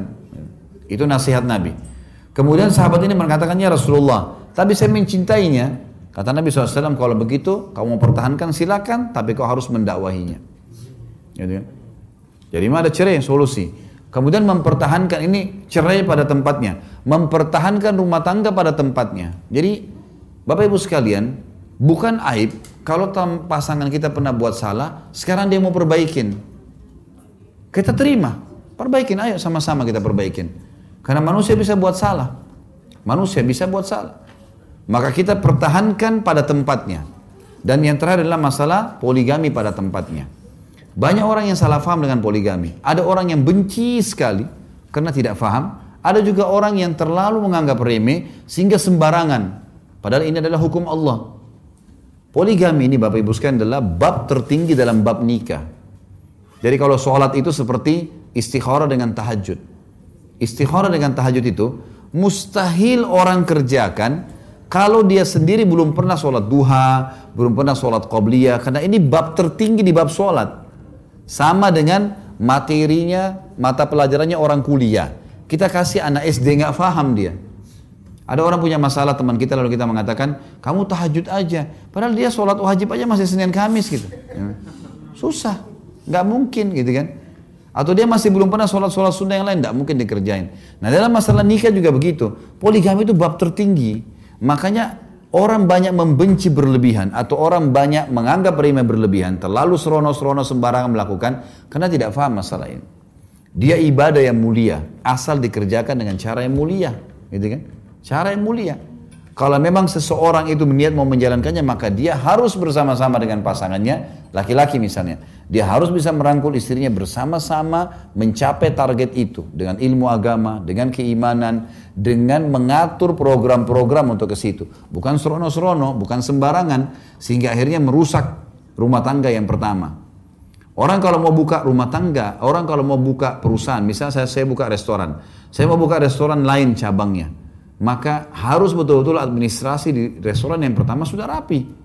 Sehingga pada saat saya buka, memang saya buka restoran yang baru ini semuanya tinggal pindah administrasi sudah rapi.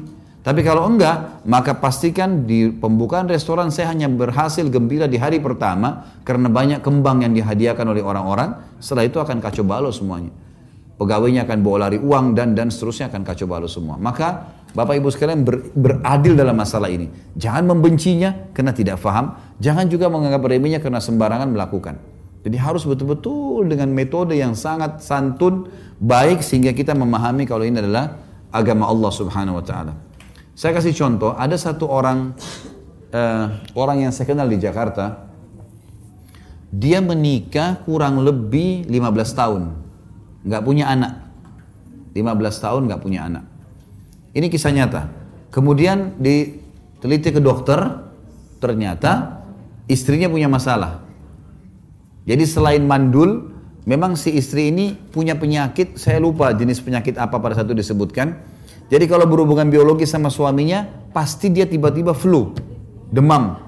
Si suami ini kena virus itu. Pasti habis berhubungan pasti flu. Dia sampein ke orang tuanya, ibunya nggak percaya, ayahnya nggak percaya. Sampai dia pernah selesai berhubungan sama pasangannya, lalu dia datang, lalu dia mengatakan ini lihat hasilnya. Memang seperti orang yang sakit flu berat dan ini. Jadi dokter memang betul-betul seperti itu. Baik, apa solusinya? Mandul nggak bisa punya anak. Kemudian juga kalau berhubungan ada masalah nih, mau diceraikan istrinya, 15 tahun bersama-sama. Gimana caranya menceraikan ini? Nggak mungkin gitu. Dia juga berat. Tapi kalau dia juga tetap pertahankan rumah tangga, dia nggak punya, tidak bisa punya anak. Maka ini salah satu pintu kalau orang mau poligami. Karena memang ada hal di sini solusi diberikan dalam agama. Sama cerai solusi, sama juga poligami itu solusi, gitu kan? Adalah jalan keluar bagaimana seseorang bisa menemukan sesuatu yang memang kalau sudah mentok di sebuah titik yang dia harus ya menjalankan sehingga tidak ada hal yang dirugikan. Allahu a'lam. Jadi teman-teman sekalian kurang lebih 20 kiat yang saya susun Tentu ini uh, cukup banyak uh, apa namanya contoh-contoh yang belum saya sebutkan ya. Uh, tapi saya berharap mudah-mudahan apa yang kita sampaikan ini sudah cukup memberikan wacana dan saya sarankan Bapak Ibu ngikutin uh, ceramah saya di YouTube ada 425 ceramah alhamdulillah sekarang bisa diikutin ada 10 10 ada 10 kajian kitab. Ada uh, kajian Bulughul Maram, kajian Minhajul Muslim, ada kajian Riyadus Salihin, ada nawakidul iman, ada uh, apa namanya uh, kajian dosa-dosa besar, kitab kabair, ada serial sahabat yang alhamdulillah sudah 15 serial sahabat, ada sirah nabawiyah, ya. Cukup banyak bahasan dan Bapak Ibu bisa ikutin uh, dan itu sengaja saya memang mengubah selama tujuh tahun uh, saya di Jakarta ini. Uh, saya sudah uh, maaf sudah 10 tahun saya berusaha coba mengubah majelis taklim menjadi kelas supaya orang seperti kuliah. Jadi dalam satu dua tahun insya Allah sudah ada perubahan yang sangat banyak. Bisa diikuti dan termasuk dalam masalah rumah tangga cukup banyak bahasan-bahasan yang sudah saya sampaikan dan paparkan. Mudah-mudahan insya Allah itu bisa menjadi sebuah uh, hal yang bermanfaat bagi Bapak Ibu. Juga yang pakai HP Android tentunya bisa ikutin ya. Kalau di HP Android itu bisa masuk di Play Store, ketik Khalid Basalama. Nanti akan ada logo hijau, tulisannya KHB. KHB ini ringkasan nama saya, Khalid Basanama. Jadi semua yang Bapak Ibu ikutin di YouTube kalau ada di layar sebelah kanan KHB itu berarti punya saya. Cuman banyak orang-orang yang saya tidak tahu siapa, mereka sekarang mungkin berpikir komersial ya. Karena di YouTube bisa dapat uang, gitu kan akhirnya mereka menggunakan e, nama saya nih dipajanglah foto-foto saya banyak mereka buat juga sendiri tapi itu bukan dari saya sama sekali semua yang pakai foto itu bukan dari saya jadi cari yang logo hijau resmi cuma KHB saya tulisannya itu resmi dari saya itu insya Allah bisa di-download ceramah cukup banyak gratis ya bisa dibagi kalau bapak ibu nonton di YouTube saya berharap dikasih like-nya supaya bisa uh, sebab YouTube tidak mau tahu ini film porno atau ini ceramah banyak yang kasih like, jempol, maka pasti di orbit. Orang buka Indonesia yang paling banyak di, didukung, maka itu yang diputar pertama, gitu kan. Kalau ceramah berarti ceramah, gitu. Dan juga bisa subscribe, bisa berlangganan. Setiap kali ceramah baru bisa diambil, juga bisa di-share kepada orang-orang lain. Baik, saya bacakan pertanyaan pertama. Jika A dan Z, uh, apa yang disampaikan Ustadz? Apa ini? Ustadz A dan Z maksudnya apa nih? Oh A sampai Z, tapi A kurang Z di sini. Hmm. Baiklah, agar istri menyampaikan apa saja yang diinginkan, namun suami belum juga memenuhi. Apa yang harus saya lakukan Ustadz? Apa yang harus saya lakukan? Kalau itu kewajiban, kalau kewajiban ya, misal kita kasih na, e, sampaikan dengan santun ini nafkah ini saya kalau keluarkan kalau satu juta satu bulan ini keluarannya begini loh, 1, 2, 3, 4, 5. Kayaknya nggak bisa nih. Kayaknya harus ada 500 ribu lagi gini-gini. Sudah ini kewajiban dia. Dia mampu, tapi dia nggak mau lakukan. Kewajiban ya. Atau masalah biologis, tadi yang hak-haknya ibu-ibu yang lima itu. Memang ditolak sama dia, sementara sudah dibahasakan. Maka ini ibu punya khiar namanya. Khiar itu bisa milih. Ibu bertahan, bersabar sambil menasehatin, atau ibu minta cerai sudah boleh mengajukan perceraian, gitu kan? Ini yang dibolehkan dalam agama kita. Tapi kalau yang sedang ibu bahasakan itu adalah bukan hal yang wajib, pelengkapnya, gitu kan? Pelengkap. Misal biologis dipenuhi, tapi mungkin mungkin dia masih mau, belum mau melakukan gerakan yang lain. Mungkin uh, baju kita suka dengan baju warna A, tapi dia masih milih warna warna B misalnya. Tapi kita masih dalam uh, proses untuk itu. Tuh oh, pelengkap gitu kan bunga dalam kehidupannya. Maka ini lebih baik dia bersabar. Saran saya bersabar. Allahu alam Bolehkah sekelompok perempuan pergi bersama-sama dalam satu grup berwisata ke luar negeri tanpa membawa mahramnya? Jazakallah khair. Sebagian jangan ya, sebagian jangan. Karena safar itu mestinya pakai mahram. Ya.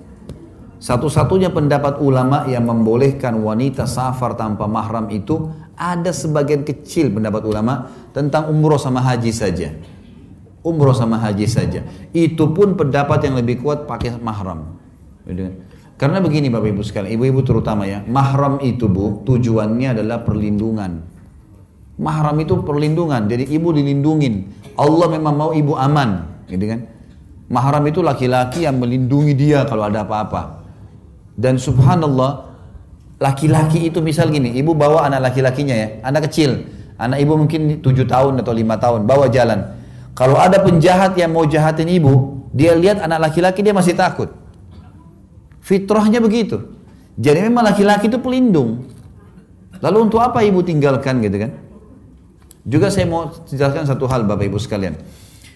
Kalau Bapak Ibu mau safar, coba safar ke negeri Islam dan ada hubungannya dengan keimanan kecuali memang negeri asal kita itu lain tapi kalau datang ke negeri kafir ini harus ada harus harus fahamin hadis Nabi kata Nabi SAW ana bariun mimman asya baina adhurul musyrikin saya berlepas tangan dengan orang yang sengaja hidup di tengah-tengah orang kafir maksudnya apa kalau kita hidup di tengah-tengah orang non muslim bukan tidak boleh ya tapi kalau kita meninggal, dikubur di mana?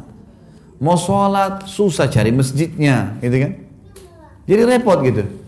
Saya subhanallah kemarin waktu dipanggil diundang di Australia sama teman-teman Indonesia, saya ke Melbourne sama Sydney, kemudian sempat uh, saya datangi beberapa masjid, nggak bisa mic-nya keluar, kita nggak bisa dengar, gitu. Nggak tahu sholat sudah azan atau belum ini, jadi orang harus lihat waktu. Kemudian juga waktu hari Jumat ada uh, seorang senior orang Indonesia kita di sana bilang sama saya, Ustaz, besok Jumat Ustaz khutbah Jumat ya di depan orang Indonesia. Oke Pak, baik. Saya tanya jam berapa Jumatnya? Jam 12 lewat 10. Subhanallah, saya sudah siap-siap nih. Jam 12 lewat 20 pun belum datang pengurus masjid. Dia datang kurang lebih setengah satu. Saya tanya, Pak, katanya Jumat jam 12.10. Kok setengah satu baru datang? Oh, khusus kita Ustadz ini, Jumatnya nanti setengah dua. Bukan sekarang. Loh kenapa? Karena umat Islam di sini kerja. Dan mereka ini istirahatnya jam itu. Terpaksa Jumat ditunda gara-gara peraturan negara itu. Coba, Jumat ditinggalin wajib nih, ditunda. Ini tidak ada udur syar'i. Gimana caranya? Saya juga di satu majelis taklim didatang bertanya satu orang dia mengatakan gini, Ustaz, saya tinggal agak jauh dari Sydney, berapa jam naik mobil ke sini? Dia bilang, apa hukumnya Ustaz? Saya mau bertanya, apa hukumnya? Saya sholat sementara baju saya ada kotoran manusia. Kena kotoran manusia. Bolehkah saya sholat? Saya tanya, sebentar Pak. Sebelum saya jawab, Bapak kenapa bertanya begitu? Dia bilang saya kerja, saya eh, tidak jauh dari eh, dua jam dari sini dari Sydney. Dia bilang saya kerja bersihin kotoran, kotoran manusia, gentongnya itu dibersihin dia bilang saya. Nah sekarang kalau waktu sholat baju saya penuh kotoran manusia, boleh nggak saya sholat? Itu pertanyaannya. Saya bilang Pak sebelum saya jawab, saya ajak Bapak balik ke Indonesia deh, balik ke Indonesia. Bapak jual nasi uduk sama tempe di pinggir jalan lebih mulia daripada bersihin kotoran. Kenapa ini? Kenapa harus paksain diri begini kan gitu? Beda orang yang lahir di negara itu, warga negara itu, duta, nuntut ilmu, ada hal yang darurat. Tapi orang kalau ngundi nasib, gitu, ini harus dijadi pertanyaan. Di Indonesia, masya Allah, mungkin di sini di Bali ya, teman-teman tahu di sini. Teman-teman kita yang non Muslim banyak datang di sini sampai tinggal enam bulan. Saya sampai tanya waktu saya datang ke Bali uh, pertemuan yang lalu, saya bicara sama Mas Riki waktu itu ya. Saya bilang, Mas, ini orang-orang non-muslim datang sini berapa lama tinggal? Ada yang sampai enam bulan Ustaz. Loh, mereka-mereka ini orang kaya? Enggak juga. Bilang, saya juga pernah bergaul sama mereka, mereka bukan orang kaya tidak selamanya. Ada orang yang kerja kebun, ada orang yang ini, tapi mereka kerja enam bulan, kumpulin duit, habis itu mereka datang ke Indonesia, habisin waktunya enam bulan lagi. Loh, kalau gitu duitnya banyak? Enggak juga. Tapi karena negara kita ini memang dianggap murah. Maka mereka bisa hidup lama. Terus apa alasan lain? Cuacanya cocok. Pemandangannya bagus. Lihat ya, orang lain datang ke negara kita. Kenapa? Kita keluar gitu Ini kan mestinya jadi pelajaran buat kita ya. Di sini Indonesia alhamdulillah kita mau pakai jaket sepanjang tahun bisa. Tidak mau pakai jaket bisa. Cuacanya selalu stabil. Garis katulistiwa.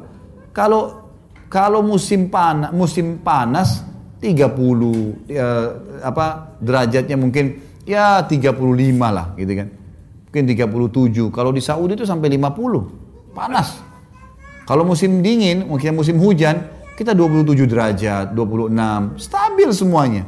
Nyaman gitu kan. Dan di sini kalau kita keluar lagi mau sholat maghrib, mau apa mau sholat Jumat, jam 12.10 Jumat, kita keluar jam 12 masih dapat sholat. Kan begitu. Mestinya kita berpikir itu. Baik, saya mau ke mana? Jalan-jalan. Kalau orang pun suami istri mau pergi, bisa umroh. Bisa ke negara-negara yang ada peninggalan situs-situs Islam. Kan gitu. Nah, pergi umroh ini sudah pernah Ustaz. Saya sudah pernah pergi dua kali, tiga kali. Benar. Pergi lagi, sepuluh kali. Nggak apa-apa seratus kali. Ada pengalaman begini. Ada pernah jamaah.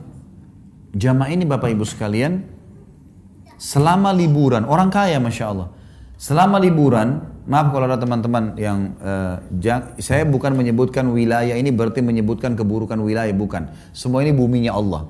Tapi dia rupanya selama ini kalau liburan sering ke Eropa, habisin waktunya gitu kan sama anak istrinya. Dia selalu punya kendala satu. Anak-anaknya dia yang bujang-bujang ini pasti jadi rusak kalau pulang. Karena tiap malam mabuk, tiap malam ke diskotik, bawa zina, gonta ganti pasangan. Tapi liburan, Anak-anaknya sumpah di Jakarta sudah kuliah berapa lama gitu. Satu waktu subhanallah, dia bawa di musim liburan umroh. Umroh. Anak-anaknya dalam sembilan hari umroh liburan berubah jadi soleh. Jadi baik. Karena selalu dari dari hotel ke masjid, sholat, didampingi oleh ustadz. Masuk ke mall, musik aja nggak ada. Kalau teman-teman pernah lihat masuk ke Mekah sama Madinah, lihat di mallnya ada musik nggak? Nggak ada musik. Perempuan semua pakai jilbab. Memang situasinya membuat kita jadi gitu. Anak-anaknya waktu mau pulang, sampai dia bilang, ayah, nanti buatin saya travel ya, saya mau buka travel aja, umroh aja. Enak nih ke sini. Itu sampai terharu orang tuanya. Nyesal kenapa nggak dari dulu bawa ke negara Islam nih. Bapak ibu sekalian, uang yang kita keluarkan haji dan umroh, sedekah. Yang kedua, umroh itu sendiri dan haji, kalau rutin dikerjakan, ya, itu akan mendatangkan rezeki. Ini kalau teman-teman ikuti ceramah saya di YouTube, saudaraku nilai rahasia rezekimu, ada 15 kiat itu salah satunya umroh dan haji. Kata Nabi SAW dalam hadis Sahih riwayat Tabarani, umroh dan haji yang dikerjakan secara berkesinambungan dari umroh ke umroh, dari haji ke haji, terus selama ada kesempatan akan menghilangkan kesusahan hidup dan kemiskinan sebagaimana api menghilangkan karat dari besi. Jadi nggak ada orang pulang umroh pulang haji itu miskin nggak ada, nggak ada. Subhanallah. Ini penting sekali. Atta bin Abi Rabah, salah satu ulama tabi'in teman-teman, umurnya 100 tahun. 70 kali haji, 70 tahun haji. Dan musim haji itu dijadikan oleh orang-orang dulu, sahabat tabi'in, ajang untuk bertemu. Di musim haji ketemunya. Mereka selalu begitu pakai. Karena ini seperti Allah lagi panggil. Kita hadir nggak? Orang beriman itu Allah panggil sudah langsung ada di situ. Azan masjid langsung ke masjid dia udah. Suruh saudara orang miskin langsung bantu, haji langsung haji, nggak ada penolakan, jihad langsung jihad, udah langsung dikerjain. Ada saya tahu satu pengusaha di Jakarta, masya Allah, sampai sekarang berkah masih sehat, walaupun sudah sangat berumur ya. Dia sama istrinya bapak ibu sekalian, setiap bulan tiga minggu di Jakarta, satu minggu di Saudi umroh, setiap bulan, nggak pernah nggak pernah berkurang rezekinya. Saya pernah umroh juga, ini pengalaman lain ya. Saya pernah umroh sama satu orang, Kebetulan saya berangkat umroh setiap dua bulan sekali bimbing. Maka ada kadang-kadang jemaah yang ikut gitu kan. Ada satu pernah jemaah dari Irian, pernah tahun 2003 saya ke Irian ikut sama saya umroh. Waktu itu bintang 5, kurang lebih sekitar 35 juta lah dia bayar. Selesai habis sholat di Masjid Haram Mekah, saya tanya, Pak, Bapak bayar berapa? Sekitar 35 juta Ustaz. Mahal gak? Ya sedang lah, kebetulan dia orang mampu. Sedang lah. Terus saya bilang sama dia, Pak mau nggak kita hitung, saya hitungkan Bapak pahala yang Bapak dapat. Kaget dia. Memang bisa Ustaz? Ya yang ada dalilnya saja. Mau? Mau. Oke. Bapak sudah tahu belum hadisnya? Sholat di Masjid Haram Mekah, pahalanya sama dengan 100 ribu kali dibandingkan tempat lain. 100 ribu kali. Kalau kita pegang sholat wajib lima waktu saja. Duh, subuh, duhur, asar, maghrib, isya. Ini kan satu hari satu kali kan kita kerjakan. Subuh cuma sekali, duhur cuma sekali. Tidak pernah dikenal dua kali kan? Berarti kita anggap 100 ribu kali itu adalah 100 ribu hari. Kalau 100 ribu hari dibagi hari satu tahun, dua, eh, 365 hari, itu keluar angka 274 tahun. 274 tahun. Jadi sholat satu kali di Masjid Haram sama dengan 274 tahun sholat di Indonesia. Itu sholat sendiri. Kalau sholat berjamaah, hadis Nabi SAW, riwayat Imam Ahmad, kalau sholat seseorang dari kalian di pasarnya, di rumahnya dibandingkan masjidnya, perbandingannya 25 kali lipat. 25 kali lipat itu kalau kita kali 274 kali 25, itu kurang lebih 6.500 tahun. Saya bilang sama bapak itu, Pak, 6.500 tahun bagi 35 juta, ada nilainya nggak? 35 juta sudah masuk ongkos tiket pulang pergi, hotel, makan, transportasi, banyak manfaatnya. Belum lagi pengalaman spiritual, banyak pengalaman. Maka target kalau mau safar pun safar yang berbobot karena waktu ini terbatas. Waktu terbatas. Banyak orang subhanallah mau datang ke negara-negara tertentu hanya karena salju. Emang kenapa kalau salju nih? Gampang kalau mau salju. Ambil es batu blender. Bisa. Artinya bukan saya larang ya, tapi Coba sesuatu yang kita berangkat itu, oh ya ada manfaat yang kita dapatkan. Bukan cuma sekedar gengsi. Ada orang datang jauh-jauh dingin, kedinginan, dia nggak bisa di Indonesia tidak bisa dingin. Lalu kemudian dulu dekat salju hanya untuk foto. Kirim ke teman-temannya, nih saya pernah tempatnya salju. Kenapa? Eh, itu apa ini kan gitu sesuatu yang harus sesuatu yang berbobot lah. Orang mukmin itu harus cerdas. Dia harus punya manfaat yang yang bisa dapatkan dari situ. Teman-teman anak saya usia 3-6 tahun non muslim sering main dan masuk rumah. Kami sering ajarkan salam kepada anak tersebut. Apakah berlaku hadis syaitan masuk rumah? Dan bagaimana jika non muslim dewasa yang harus dilakukan? Tidak ada masalah bergaul dengan non muslim ya. Jangan menganggap Islam melarang, tidak ada larangan. Orang tua kita kalau non muslim wajib kita bakti, wajib bakti. Ibu sama ayah saya misalnya Kristen, Katolik, Protestan atau apalah ateis nggak ada agamanya. Tetap tidak gugur hukum bakti.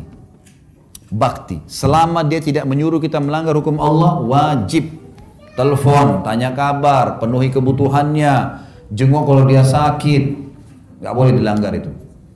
Saudara-saudara kita non muslim tetap kita silaturahim. Tetap kita silaturahim gitu kan seperti Umar bin Khattab radhiyallahu anhu pernah punya jubah, jubah itu dari sutra. Kan dalam Islam kalau laki-laki nggak boleh pakai sutra, gitu kan? Emas dan sutra dilarang bagi laki-laki dalam hadis sahih. Maka karena dia tahu ini nggak boleh, dihadiahkan untuk adiknya yang masih kafir di Mekah. Karena memang untuk orang kafir nggak apa-apa pakai. Boleh silaturahim keluarga, boleh berteman, partner bisnis, bertetangga sama non Muslim. Nabi SAW pernah punya teman pendeta Yahudi nggak ada masalah. Tetapi tidak masuk dalam masalah agama. Kalau sudah kita disuruh melanggar agama itu nggak boleh. Ini nggak boleh semuanya. Maka harus kita tahu ini. Berarti ada yang boleh. Tetangga non muslim bertamu, silahkan. Kenapa tidak? Itu kan? Berapa banyak orang yang masuk Islam justru karena kebaikan akhlaknya kaum muslimin. Yang dilarang saja yang kita jauhi, itu saja. Dilarang. Kalau dia masuk, dia mau belajar Islam, kita ajarin Islam, siapa tahu jadi penyebab hidayah ibu dan ayahnya. Kita nggak tahu. Dan harus kita berbuat baik ya. Berbuat baik. Dan Bapak Ibu harus bisa meluruskan kesalahan-kesalahan tentang Islam. Ini hal yang mendasar yang harus kita ketahui. Saya seorang janda dan ada seorang laki-laki soleh yang sudah beristri mau melamar saya atas izin istrinya untuk berpoligami. Apakah semua yang terjadi itu ini takdir Allah? Apakah saya dapat pahala karena saya terima lamaran untuk jadi istri yang kedua? Baik. Ini kan baru tadi saya jelasin masalah poligami. Subhanallah, setiap kali saya saya belum pernah bicara khusus masalah itu ya. Tapi ada saja di antara ibu-ibu atau akhwat kita yang mengalami. Saya setelah selesai pengajian biasanya didatangin Ustadz, saya mengalami keadaan begini. Saya akan poligami, saya akan begini. Ada ada orang yang mengalaminya. Jadi kita tidak boleh tadi saya bilang jangan menilai negatif sekali, jangan juga kita menganggap remehnya karena ini hukum memang ada orang yang melakukannya. Tidak boleh sembarangan. Saya tahu ada ada ada juga nanti sebelum saya jawab ini ya, ya ibu nanti akan saya jawab. Ada seorang uh, akhwat pernah hubungin saya di kota Makassar. Dia SMS ke saya, Ustadz, apa hukumnya uh, seorang laki-laki menikahi tiga wanita sekaligus? Saya kira laki-laki yang nanya nih. Terus saya jawab, hukum kalau hukum syar'i boleh tapi akad berbeda. Akad, wali, mahar semua selesai, baru dia pindah yang kedua, baru yang ketiga, akad boleh. Setelah itu saya tanya dia, saya penasaran, kenapa akhi saya bilang, kenapa saudaraku laki-laki kamu pakai? Saya bilang kenapa kamu begini? Eh, kenapa kamu tanya ini? Tiba-tiba dia jawab, saya bilang Ustaz, saya bukan saya bukan laki-laki, tapi saya wanita, seorang wanita muslimah, akhwat yang sudah berazam untuk menikah dengan satu suami. Jadi mereka tiga-tiga ini maunya dengan menikah memang menerapkan poligami sebelum menikah. Jadi ada orang yang begini memang, alamnya memang sudah begitu. Tidak boleh kita salahkan. Ada orang yang begitu. Ada seorang akhwat kemarin di Bogor bilang sama saya, Ustadz boleh nggak kalau saya nikah sama suami saya, maka saya kasih syarat suami saya untuk nikahi teman saya juga. Saya bilang itu mulia. Itu boleh. Tidak boleh kita hina mereka, tidak boleh kita salahkan, tidak boleh juga kita menganggap remehnya. Baik, saya akan masuk di sini masalah takdir dulu. Takdir Bapak Ibu sekalian ada dua macam. Takdir ada dua macam. Takdir mutlak dan takdir ikhtiar. Takdir mutlak itu adalah takdir itu sesuatu yang sudah Allah catat di Lauhil Mahfud tidak akan berubah lagi ya. Tapi ada dua macam, ada mutlak, ada ikhtiar. Mutlak ini yang kita tidak punya campur tangan sama sekali di situ. Seperti misal, kita lahir dari rahim ibu siapa, kita nggak bisa milih. Saya nggak mau ibu ini, saya mau ibu yang itu. Paras wajah.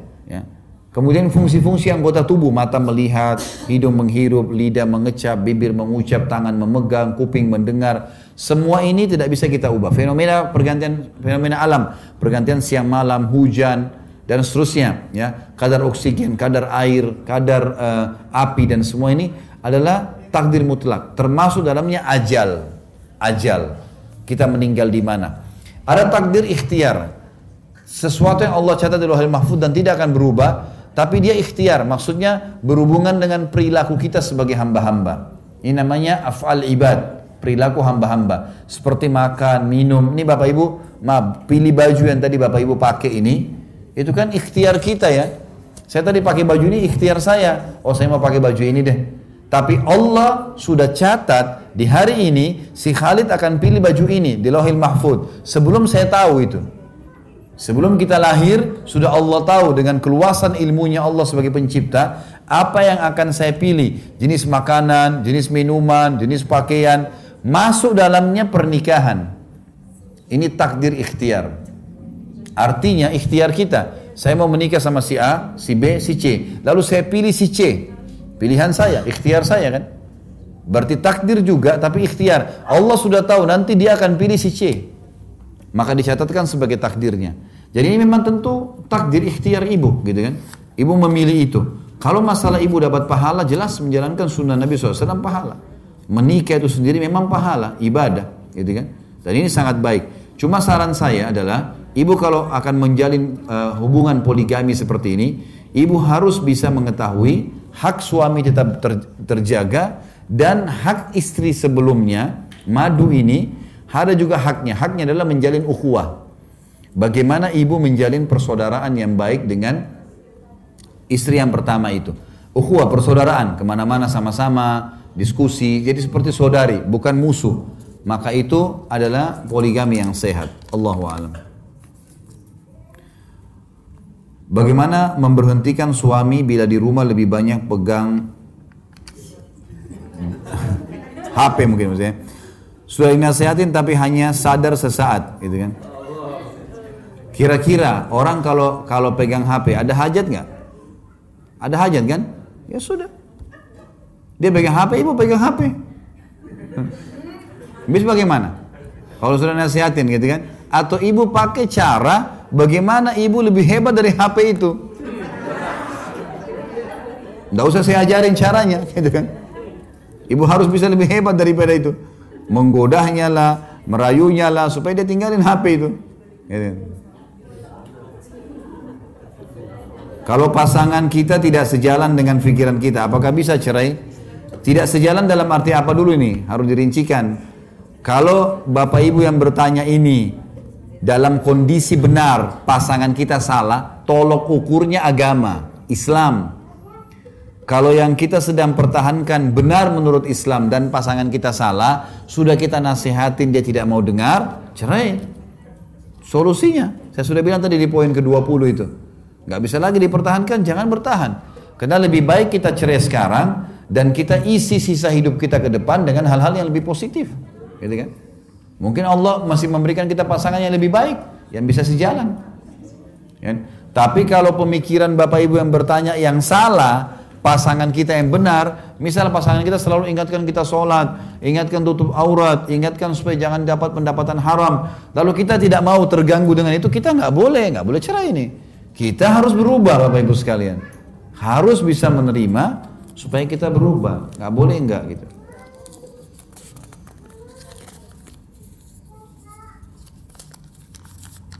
Ini masya Allah dilipat-lipat begini Anda mau bertanya bagaimana hukumnya apabila seorang istri atau suami membuat hati mertua menangis karena menegurnya dengan keras disebabkan karena mertua dianggap tidak adil dan berbuat salah minta maaf lah gitu kan minta maaf Hadapin mertua itu seperti hadapin orang tua. Karena mertua itu adalah mahram abadi. Mertua mahram abadi. Ini nggak boleh kita lupakan itu. Sampai sebagian ulama mengatakan kalau ada suami istri cerai, kan ada mantan suami, mantan istri ya. Nggak ada mantan mertua. Walaupun sudah cerai. Sama halnya juga mantan pasangan orang tua kita. Nggak ada, walaupun cerai sama orang tua kita, selamanya nggak boleh kita nikah dengan mantan istri ayah, mantan suami ibu nggak boleh kita nikah. Ini mahram abadi. Sabar hadapin. gitu kan? Ada yang salah nasihatin, boleh kita pertahankan hak kita boleh, tapi dengan cara yang baik. Seperti kita hadapin orang tua kita lah. Kalau kita pernah membuat seseorang itu menangis atau apa, kita minta maaf, gitu kan? Apa hukumnya jika seorang istri yang sudah sering ikut kajian tapi sering keluar rumah tanpa izin suami walaupun kadang untuk menemui orang tuanya? Nggak boleh sama sekali. Sama sekali nggak boleh. Nabi SAW mengatakan Allah melaknat seorang wanita yang keluar dari rumah suaminya tanpa izin suaminya sampai dia kembali. Laknat ini diangkat berkah hidupnya. Jadi ibu-ibu jangan salah paham ya. Setelah menikah bukan lagi ayah atau ibu nomor satu. Suami. Harus suami. Nggak bisa. Dia larang, bahkan dia larang tidak boleh dilanggar. Gitu. Tidak boleh dilanggar. Kita bagaimana berdoa, bagaimana menasihatin, bagaimana meluruskan dengan cara-cara yang baik. Bagaimana hukumnya jika istri istri kita malas dari bangun tidur sampai malam, sibuk dengan HP. Nah ini sama. Yang menyiapkan segalanya, sebentar, sebentar.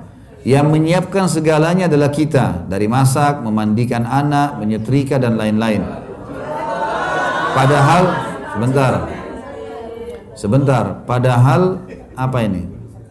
Awal nikah baik-baik saja dan rajin. Saya menegur jawabannya apa ini? Pengen uh, Jawabannya intonasinya tinggi dan banyak alasan. Saya hanya istighfar dan mohon sama Allah untuk mengampuni istri saya. Saya hanya sabar dan selalu meminta kepada Allah untuk selalu menjaga kami. Sebentar, sebentar. Sampai as sebentar, sebentar. Sampai ajal memisahkan kami dan target saya membawa keluarga kami uh, selamat dunia akhirat dan kami bisa dikumpulkan kembali di surga insya Allah. Saya ingin istri saya menjadi bidadari saya di surga. Saya bukan takut dengan istri, saya takut istri saya mengeluarkan kalimat yang tidak baik sehingga Allah menjadi marah. Saya hanya mengadu kepada Allah saja.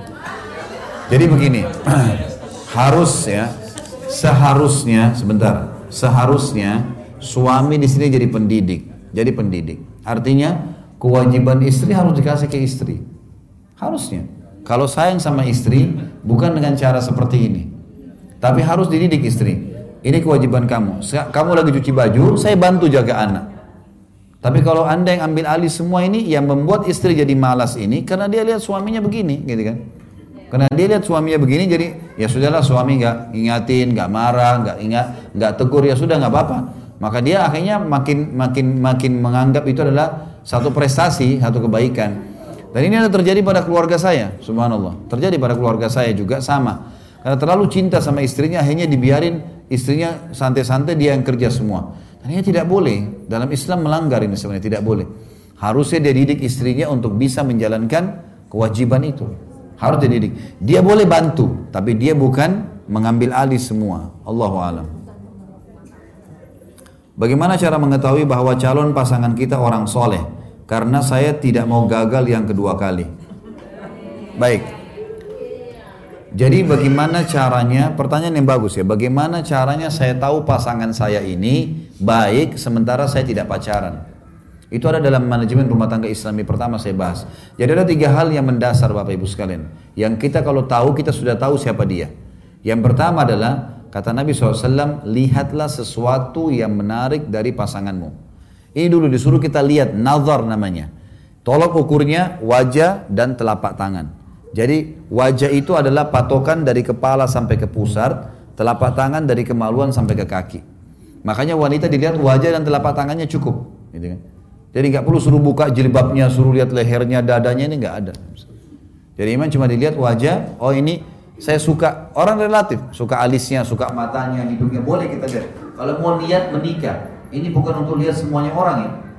Hanya orang kalau mau menikah, memang betul-betul mau nazar namanya melihat maka dilihat sama. Yang kedua, kenali keluarganya. Khusus jalur ayah, khusus jalur ayah. Ayah si calon laki-laki, mempelai laki-laki, ayah calon mempelai perempuan akan mewariskan kepada anak keturunan kita itu fisik warna kulit, paras wajah, postur tubuh, semua dari keluarga ayah itu. Dari keluarga ibu, karakter, sifat. Karena ibu yang menyusui. Dari keluarga ibu, itu sifat. Pernah di zaman Nabi Muhammad SAW ada satu sahabat kulitnya putih, istrinya putih. Waktu lahir anaknya hitam kelam, kayak anak Afrika. Padahal dia putih di putih. Langsung dia vonis istrinya kamu selingkuh. Gak mungkin saya putih kamu putih ini keluar hitam. Maka istri ini bilang demi Allah nggak ada yang pernah sentuh saya kecuali kamu. Sampai ke Nabi Wasallam. Apa kata Nabi SAW? Ditanya laki-laki tadi. Kebetulan dia ini pengembala unta. Kata Nabi SAW, apa kau punya unta di perkebunan kamu eh, yang pasangan jantan sama putih? Dia bilang iya ada. Ada anak-anaknya nggak? Dia bilang ada. Berapa anaknya? Dia bilang empat atau lima ekor. Baik, apakah anak-anaknya semua warnanya sama dengan ibu ayahnya? Dia bilang tidak. Ada bahkan yang berbulu coklat tua, ada yang hitam. Kata Nabi SAW, kenapa? Dia bilang, mungkin dia tertarik jadi jalur nasabnya. Kata Nabi SAW, anakmu ini seperti itu. Ini jalur-jalur nasab. Makanya biasanya kita dapat suami istri, lahir anaknya beda sekali wajahnya kan. Karena ini jadi jalur ayahnya. Baik ayah si laki-laki atau ayah si perempuan. Jadi untuk itu saja. Jadi kalau mau tahu nanti keturunan saya bagaimana, maka tahu dari fisiknya. Eh, dari keluarga ayahnya, kalau karakter dari keluarga ibu. Dan ini diambil globalnya keluarga ya.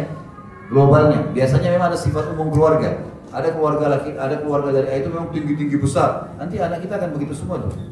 Ada mungkin kalau dari keluarga ibu misalnya semuanya terkenal uh, dosen, suka kuliah, pendidikan atau orangnya baik-baik, terkenal orang-orang soleha maka itu insya Allah juga akan sudah cukup. Walaupun ada satu orang, dua orang yang pemabuk itu nggak jadi tolak ukur, tapi globalnya keluarga. Yang ketiga adalah lingkungan, lingkungannya. Bagaimana saya sudah jelaskan, kata Nabi SAW, Almaru adini khalili, seseorang sesuai dengan agama temannya. Jadi kita boleh bertanya kepada calon pasangan kita, kamu kalau weekend, kalau lagi liburan, lagi Sabtu, lagi Ahad, kamu ke mana biasanya? Oh saya biasanya ke diskotik, oh saya biasanya ke karaoke, Oh saya biasa ke pantai sama teman-teman saya, bisa. Kita sudah bisa nilai, oh orang ini begini. Atau kalau dia bilang, kamu kalau weekend kamu lagi ke mana? Oh saya punya ibu yang tua, saya bakti. Oh saya kumpul sama teman-teman saya buat pengajian. Kita sudah bisa tahu. Pertanyaan boleh dilemparkan. Insya Allah dengan tiga hal ini sudah cukup. Bagaimana kalau suami belum ada keinginan untuk mendaftar haji dengan alasan belum mampu? Sementara kalau dipaksa insya Allah bisa untuk tabungan haji. Tentu saja kalau belum ada kemampuan ya, maka itu belum wajib memang. Tetapi kalau sudah punya kemampuan, maka jadi wajib. Bahkan Umar bin Khattab mengatakan, aku eh, akan memerintahkan orang-orangku di zaman khilafahnya beliau untuk mendatangi, untuk keliling di seluruh wilayah Islam, untuk mendatangi semua umat Islam yang tidak pergi haji sementara mampu untuk mengambil harta mereka secara paksa. Jadi memang dilarang dalam Islam, tidak boleh kalau sudah punya kemampuan. Tapi di sini ibu jangan buru-buru. Mungkin saja ibu, ibu, bapak lagi ada pertimbangan apa, apalagi kan ini yang bisa dilakukan hanya menabung kan, menabung haji. Kita nasihatin, ingatkan, ya mudah-mudahan saja kita berharap dengan cara seperti ini insya Allah uh, bisa dia dapat hidayah sambil didoakan. Allahumma amin. Baik sampai sini insya Allah sudah jam 10 lewat. Jam berapa ya?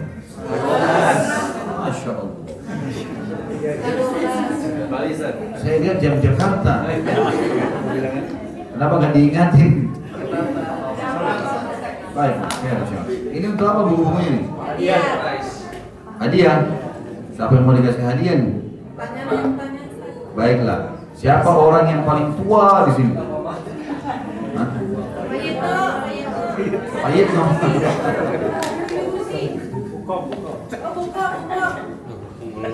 Siapa orang yang paling tua kita kasih hadiah. Ya, setuju. Satu dari laki-laki, satu dari perempuan. Hah? Ini nanti panitia kasih ya. Pokoknya peserta yang tertua laki-laki dan perempuan. Ya. Ini ada surat terbuka untuk suami, surat terbuka buat istri. Siapa yang paling muda?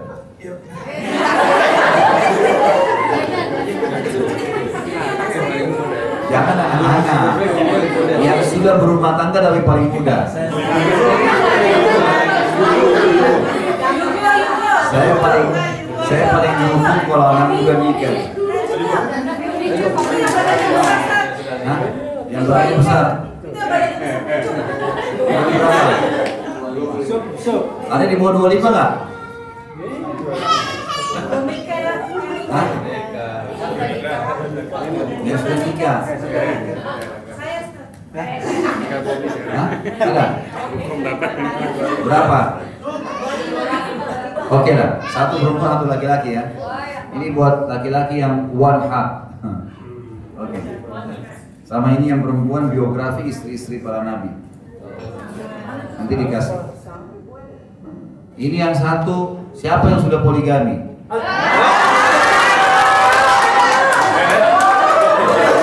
Belum ada.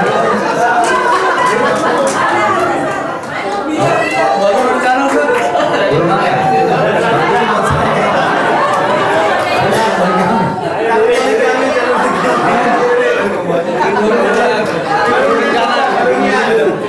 Nggak bisa baru niat semua niat nanti. Yang sudah praktisi.